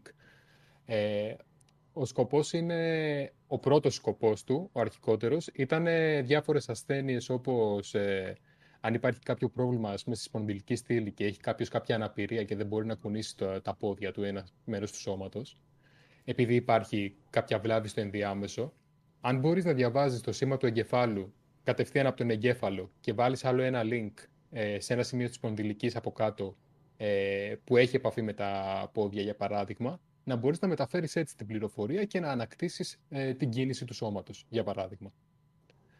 Αυτή είναι η πιο ρεαλιστική και η πιο κοντινή τους προσέγγιση. Οι μελλοντικές εφαρμογές που φαντάζεται είναι να, να επικοινωνείς με το κινητό σου, να να ενώσεις τον άνθρωπο με το AI, ε, να καταπολεμήσεις ε, άλλες νευρολογικές ασθένειες ή το Alzheimer και διάφορες άλλες παθήσεις ε, ή να κάνεις upload τη σκέψη σου στον υπολογιστή και έχει πάει μετά σε πολύ sci-fi σενάρια. Ναι. Terminator 2 δηλαδή. Ναι. Ε, είναι ακόμα σε πολύ βρεφικό στάδιο για να μπορεί να φαντάζεται κάτι τέτοιο. OK, okay, εντάξει, καλό είναι να έχουμε όραμα βέβαια. Ε, στο demo, λοιπόν, έδειξε τρία σενάρια. Έδειξε τα τρία μικρά γουρουνάκια. Έδειξε ένα γουρουνάκι ε, που δεν είχε ε, εμφύτευμα. Έδειξε ένα γουρουνάκι που είχε εμφύτευμα για δύο μήνες και μετά του το αφαιρέσανε. Και έδειξε και ένα γουρουνάκι που είχε εκείνη την ώρα, ε, εδώ και δύο-τρεις μήνες, το εμφύτευμα και το είχε ακόμα μέσα του. Ήθελε να δείξει με αυτό ότι αν μπορείς αρχικά να διακρίνεις διαφορά ανάμεσα στα τρία γουρουνάκια, αν έχουν φυσιολογική ζωή, αν το επηρέαζε δηλαδή κάπως αυτή η επέμβαση, ε, αν είναι αναστρέψιμο, αν μπορείς να το αφαιρέσεις και να μην τραυματίσεις κάτι στις απολύξεις στην νευρικές, ή σε κάποιο νευρώνα εκεί πάνω που κάνει το εμφύτευμα. Και, και πώς λειτουργεί και αυτό που έχει ήδη μέσα το τσιπάκι και, και ζει. Και έκαναν και μια παρουσίαση ε, στους νευρώνες που είχαν συνδέσει το link, ήταν, είχαν να κάνουν με τη μουσούδα του γουρουνιού και κάνανε μια live μετατροπή ας πούμε των σημάτων που λαμβάνουν σε ήχο. Οπότε έδειχναν το γουρουνάκι να πηγαίνει να μυρίζει διάφορα και να κουμπάει διάφορα πράγματα και αυτό μετατρεπόταν σε ήχο, σε, σε μια ακολουθία ε, live για να δουν ότι έχουν καταφέρει την ανάγνωση σε αυτό το σημείο. Το πρώτο, η πρώτη εφαρμογή μου φαίνεται όντως και η πιο ρεαλιστική και από ό,τι ξέρω υπάρχουν εδώ και καιρό ρομποτικά μέλη τα οποία χρησιμοποιούνται. Ναι. Έχουν κάποιος διεπαφή με τον, με τον εγκέφαλο. Το πρόβλημα είναι ότι ε, γενικά το να διαβάζουμε τα ηλεκτρομαγνητικά κύματα πούμε, που μπορεί να έχουν στην επιφάνεια του εγκεφάλου ε, είναι κάτι που γίνεται και έχει διάφορες εφαρμογές. Αλλά επειδή είναι πολύ ασθενή αυτά τα σήματα ε, και υπάρχει και πάρα πολύ στόρυβος όταν είσαι στην επιφάνεια, είναι και περιορισμένες οι εφαρμογές που μπορείς να έχεις. Ε, και συνήθως περιορίζονται και λόγω χώρου τα ηλεκτρόδια που μπορείς να τοποθετήσεις στον εγκέφαλο, στο κεφάλι, στο κρανίο. Οπότε πηγαίνοντας σε μια εμφυτεύσιμη συσκευή, από εκεί που μπορεί να έχεις ας πούμε κάποιες ακόμα και 100 ηλεκτρόδια θα έλεγα εγώ γύρω-γύρω σε διάφορα σημεία του κεφαλιού ο Μάσκ τώρα έχει φτιάξει ένα τσιπάκι που έχει χίλια ηλεκτρόδια τυπωμένα σε μια λεπτή ταινία τα οποία περνάνε και μέσα. Κόβουν ένα μέρος του κρανίου, μια τρύπα 8 χιλιοστών και το βάζουν μέσα και με ένα αυτόματο ρομποτικό χειρουργό, ας πούμε, κάνουν την εμφύτευση και την τοποθέτηση στους κατάλληλους, ε, στα κατάλληλα σημεία για να μπορούν να έχουν την ε, ανάγνωση που θέλουν. Και να πούμε ότι υπάρχουν και άλλες εταιρείες, έτσι. Δεν είναι μόνο του Musk. Υπάρχουν και άλλες εταιρείες που είναι ε, μπορεί και πιο προχωρημένες από τη Neuralink σε αυτό το τομέα. Είναι ναι. έτσι τομέας ο οποίος έχει απογειωθεί τα τελευταία χρόνια. Και, και, και πολλές Τώρα οι εμπορικές ε, εφαρμογές τις οποίες ανέφερε ο Μάσκ, δεν ξέρω πόσο κοντά, πόσο μακριά είναι. Από ό,τι είπες, έχουμε ακόμα αρκετό καιρό για να μπορέσουμε να φτάσουμε σε τέτοια δηλαδή, επαφή με ηλεκτρονικές συσκευές κτλ. Αλλά το να καταφέρεις να βοηθήσεις ένα άτομο να έχει ένα ρομποτικό μέλος το οποίο θα το κινεί κανονικά όπως θα κινήσει το οποιοδήποτε μέλος, πλήρως αποτελεσματικά, δηλαδή σε απτή εμπορική εφαρμογή, φτάνει και περισσεύει, νομίζω. Και μιλάει και για αποκατάσταση των δικών του. Δηλαδή, αν το πρόβλημα είναι ότι έχεις τα, εγώ το φαντάζομαι πούμε, σαν έχεις κάπου τη σπονδυλική και έχεις, έχει κάτι μπλοκάρει την επικοινωνία κάπου στο ενδιάμεσο, βάζεις ένα τσιπάκι πάνω, ένα τσιπάκι κάτω και παρακάμπτεις στην ουσία το, το μπλοκαρισμένο σημείο. Πολύ χοντρικά. OK, okay, πολύ ενδιαφέρον. Ωραία, στο μεταξύ, πολλοί, πολλοί ρωτάνε ε, ποιο είναι το κανάλι του Φώτη. Είναι το Tech to Me About It. Ε, το έχουμε στη λίστα των καναλιών μας στα κανάλια μας. Θα το βρείτε εκεί πέρα τον Φώτη. Θα το βάλουμε μετά και στο link βέβαια από κάτω. Στην περιγραφή μάλλον του βίντεο. Ε, Και του Σταύρου φυσικά. Το απλά φυσική. Ωραία. Ε, πάμε προς παρά 10 ναι. να, το, το, να, το, να το κλείσουμε; Να το κλείσουμε. Να το κλείσουμε σιγά σιγά. Λοιπόν, Έτσι και το κλείνουμε λέει έτσι, ας πούμε, και δεν λέμε τίποτα. Και το κλείνουμε έτσι, γιατί, γιατί όλοι σοπάσατε. και μένουν όλοι Εγώ νομίζω καταρχήν να τελειώσει αυτή η ιστορία και το επόμενο Σεπτέμβριο να κάνουμε site talks 2. Ξεκινήσουμε από εκεί. Ναι, ναι. Να έχει κάτι... Να μείνει, πώς να είναι, κάτι ωραίο και αισιόδοξο. Και να τα πούμε live. Σωστά. Θα, θα είναι πολύ ωραία να, να ανοίξουμε την επόμενη, την μεθεπόμενη χρονιά, την επόμενη χρονιά. Τώρα να τελειώσει αυτή η κατάσταση να μπορέσουμε όντως να μαζευτούμε όλοι μαζί. Ναι. Έτσι. Ε, στο μεταξύ, επειδή βλέπω το, το έχουν γράψει πάρα πολύ στο chat, ε, ρωτάτε για το βιβλίο. Δεν ξέρω αν φαίνω άϊπνος ή αν είναι κόκκινα τα μάτια μου. Αυτός είναι ο λόγος. Ε, είμαστε στον τελικό δρόμο. Κάνω τελική επιμέλεια. Ε, μέσα στο Δεκέμβρη θα είναι στα βιβλιοπολία. Η ημερομηνία δεν ξέρω ακόμα, θα σας πω. αλλά πάρα πολύ σύντομα. Έχω ρίξει Περιμένουμε και πο- τέτοιο. πολύ κόπο, έχω ρίξει πολύ Περιμένουμε. αγάπη σε αυτό και ελπίζω να σας αρέσει όταν τελικά βγει. Άντε με το καλό. Για πες καμιά, ε, πώς το λένε, χωρίς να το σποιλάρεις, τι, τι, Ε, σε- με μια κουβέντα η για λογική, πες ενότητες. η, η, η, λογι- η λογική είναι η εξής. τα τελευταία τρία, τρεις χρόνια που έχω το κανάλι, πολύ συχνά μου στέλνουν ε, μηνύματα και λένε ε, έχεις κάτι να προτείνεις για έναν αρχάριο στην αστρονομία, ας πούμε, που θέλω να μάθω περισσότερα. Τι έχεις να προτείνεις; Και ξέ, πάντα πρότεινα διάφορα πράγματα, αλλά τα βιβλία συνήθως είναι ε, λίγο εστιασμένα σε ένα θέμα. Ας πούμε, το χρονικό του χρόνου του Hawking είναι πιο πολύ κοσμολογία.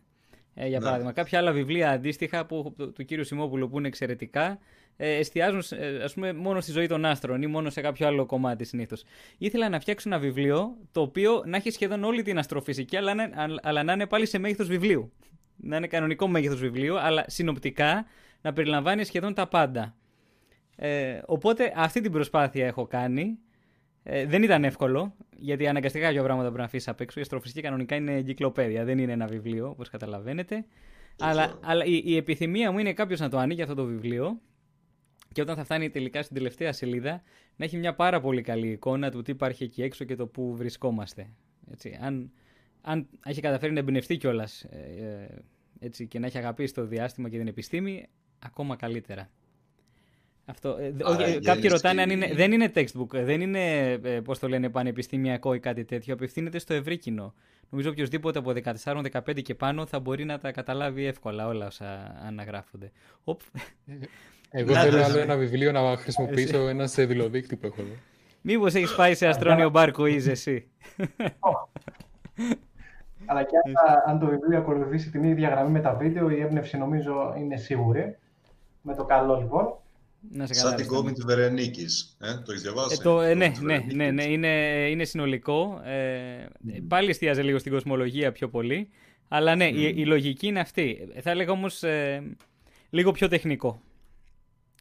Α. Ε, λι- λίγο πιο τεχνικό. Λιγότερο- Δηλαδή, Ναι, ε, κατάλαβα, κατάλαβα. μπ- μπαίνω ας πούμε και σε, μπαίνω και σε νευτόνια μηχανική, χωρίς μαθηματικά πάντα, έτσι, αλλά Μμ. εξηγώ πώς λειτουργούν οι δυνάμεις μεταξύ των πλανητών, ας πούμε, για- γιατί παραμορφώνεται το σχήμα ενός πλανήτη, τι είναι η παλιροϊκή θέρμανση.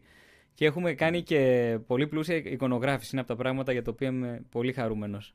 Μπράβο, δηλαδή, εσύ. ε, ε, έχει σχεδόν 100 εικόνες Μπράβο. μέσα, για να καταλάβεις, έτσι. Ε, Πότε αυτό, πότε θα εκδοθεί πιστεύεις; μέσα στο Πότε θα Δεκέμβρη. βγει; Ελπίζω ότι κάπου στα μέσα του Δεκέμβρη θα είναι στα βιβλιοπολία. Α, δεν το συζητάμε. Οπό- Αυτό είναι χριστουγεννιάτικο δώρο για όσους... ε, έτσι.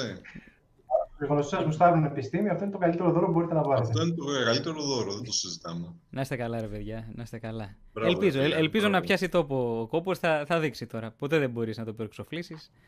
Το ελπίζω. Μπράβο. Εσείς τι ετοιμάζετε, ετοιμάζετε τίποτα; Οτιδήποτε. Κάπου να πάω δύο λεπτά. Για πες το Στάμος να πει. Ο Στάμος θέλει, ο Στάμος.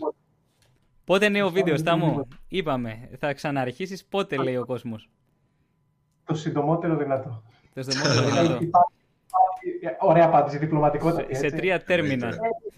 Εννοείται. Υπάρχει πολύ υλικό, ειδικά αυτή την περίοδο με, με ψεκασμένα βίντεο, υπάρχει τόνος υλικού. Απλά κάποια στιγμή θα πρέπει να μπω στη διαδικασία. Αλλά δεν θα το αργήσω το επόμενο πολύ, ελπίζω. Μπράβο. Εμένα ε, τελικά μου αρέσουν πάρα πολύ οι συνεργασίες. Αρχίζω να το γουστάρω αυτό. Δηλαδή να μπαίνω στα βίντεο άλλων. να, κάνω, δι- να κάνω δίλεπτα που δεν έχουν και πολλή δουλειά για να μπαίνεις στα βίντεο των άλλων. Να ξέρεις, ο, ο πρώτος ε, διδάξας των συνεργασιών είναι ο Στάμος. Αυτός από την αρχή είχε έτσι τη- το μεράκι και το πάθος να μαζευτούμε όλοι μαζί και να κάνουμε μια αιστεία επικοινωνίας επιστήμης. Ε, με αποκορύφωμα φυσικά τελικά το convention νομίζω που εκεί κάπως εγκαθιδρύθηκε στη συνείδησή μας. Ε, αλλά ναι, συμφωνώ. Οι συνεργασίες είναι πολύ ωραίο πράγμα. Πολύ ωραίο. Κάποιος άλλος στο μοντάζ να το συζητώ εκεί πέρα είναι εξαιρετικές συνεργασίες. Να κάνει άλλος το μοντάζ. κάνει Μα, άλλο το μα εκεί μοντάζ. θέλω να καταλήξω. Δεν κατάλαβε. Εκεί θέλω να καταλήξω. Προφανώς. Να κάνεις outsourcing. Ναι. Αλλά ναι, είναι, είναι ωραία φάση. Ειδικά όταν, έχετε, όταν υπάρχουν έτσι θεματάκια τα οποία σηκώνουν διεπιστημονική προσέγγιση, είναι, είναι πολύ ωραία φάση. Οπότε στις 9 η ώρα να κανονίσουν να πάνε να δουν την πρεμιέρα. Εκεί θέλω ναι. να καταλήξω. Εκεί Ήταν είναι. βρώμικο, βρώμικη διαφήμιση αυτό. για Ωραία. όσο δεν Πού να καταλάβω. μπουνε, πού να μπουνε, για πείτε.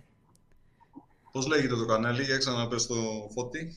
Είναι το κανάλι του Χρήστη Παπαδημητρίου, νομίζω έχει Έτσι. το όνομά του. Μμμ. Ε, Άρα Χρήστος Παπαδημητρίου λέγεται, έτσι. Χρήστης Παπαδημητρίου, ναι, ναι. Νομίζω ότι μπορούν να μπουν και στα σχόλια από κάτω να το δούνε. Να πατήσουν το link για να του το στείλει. Καλά, έχουν και Instagram, έχουν 10 διαφορετικούς τρόπους να φτάσουν αν θέλουν. Και θα μας δουν όλους εκεί. Έχει γίνει πολύ καλή Θα δουλειά βάλουμε- και αξίζει. Τέλεια, θα το δούμε Θα όλα βάλουμε λοιπόν. το συνδεσμένο. Λοιπόν, Ο, οπότε, ο Φώτης δεν μας είπε ναι σιγά όμως. σιγά- Ο Φώτης; Α, μπράβο, Φώτη, δεν... Φώτη μια χαρά. ε, Το άφησες να περάσει και έγινε κουβέντα. Είπα, είπα να φύγει έτσι λίγο, σιγά σιγά. Ε, λοιπόν, εμένα η τελευταία μου παρουσία ήταν ε, μια, και μια συνεργασία στο κανάλι του Γιάννη από το Science Behind Music, όπου είχαμε μια πολύ ωραία συνεργασία. Ε, χρησιμοποίησε μια απίστευτη εφαρμογή τεχνητής νοημοσύνης για να παράγει ε, μουσική και έχει κάνει, το αποτέλεσμα ήταν πραγματικά τρομερό. Εγώ έπαιξα ένα κομματάκι που εξηγούσα λίγο το μηχανισμό που λειτουργεί από πίσω. Αλλά η μουσική του Γιάννη ήταν ε, πραγματικά απίστευτη. Η εφαρμογή μετατρέπει φωνή σε μουσική. Με λίγα λογική, ήταν πραγματικά φοβερή. Wow. Πέρα από αυτό, το δικό μου επόμενο βίντεο θα είναι η πρώτη συνεργασία πάλι στο δικό μου κανάλι. Ε, δεν θέλω να αποκαλύψω περισσότερες λεπτομέρειες ε, προς το παρόν και δεν ξέρω και περισσότερες λεπτομέρειες για το πότε θα είναι έτοιμο. Αλλά... Elon Musk. θα- Συνέντευξη. Ε, ναι, και μου, τα, μου το κάνει λίγο, μου το παίζει λίγο δύσκολος λόγω του προγράμματος του, οπότε θα δούμε πώς θα πάει. Ωραία. Οπότε το περιμένουμε γι' αυτό πώς και πώς. Τέλεια. Στάμω η μπάλα στα πόδια σου. Α, επανάθυμα λέμε. Ε, ωραία, λοιπόν. Κλείνουμε σιγά σιγά και τη συζήτηση. Σας ευχαριστούμε όλους που, που παρακολουθήσατε. Ευχαριστώ. Ευχαριστούμε και τον Σταύρο και τον Φώτη που μας κάνατε την τιμή να έρθουν σήμερα στην, στην εκπομπή και για την πολύ ωραία συζήτηση φυσικά. Ε, ελπίζουμε να είστε όλοι ασφαλείς, να περνάτε όσο πιο ήπια γίνεται την κατάσταση, να προσέχετε και καλό βράδυ σε όλους. Ευχαριστούμε πολύ, παιδιά. Ευχαριστούμε για τη Εμείς φιλοξενία. ευχαριστούμε πραγματικά. Γεια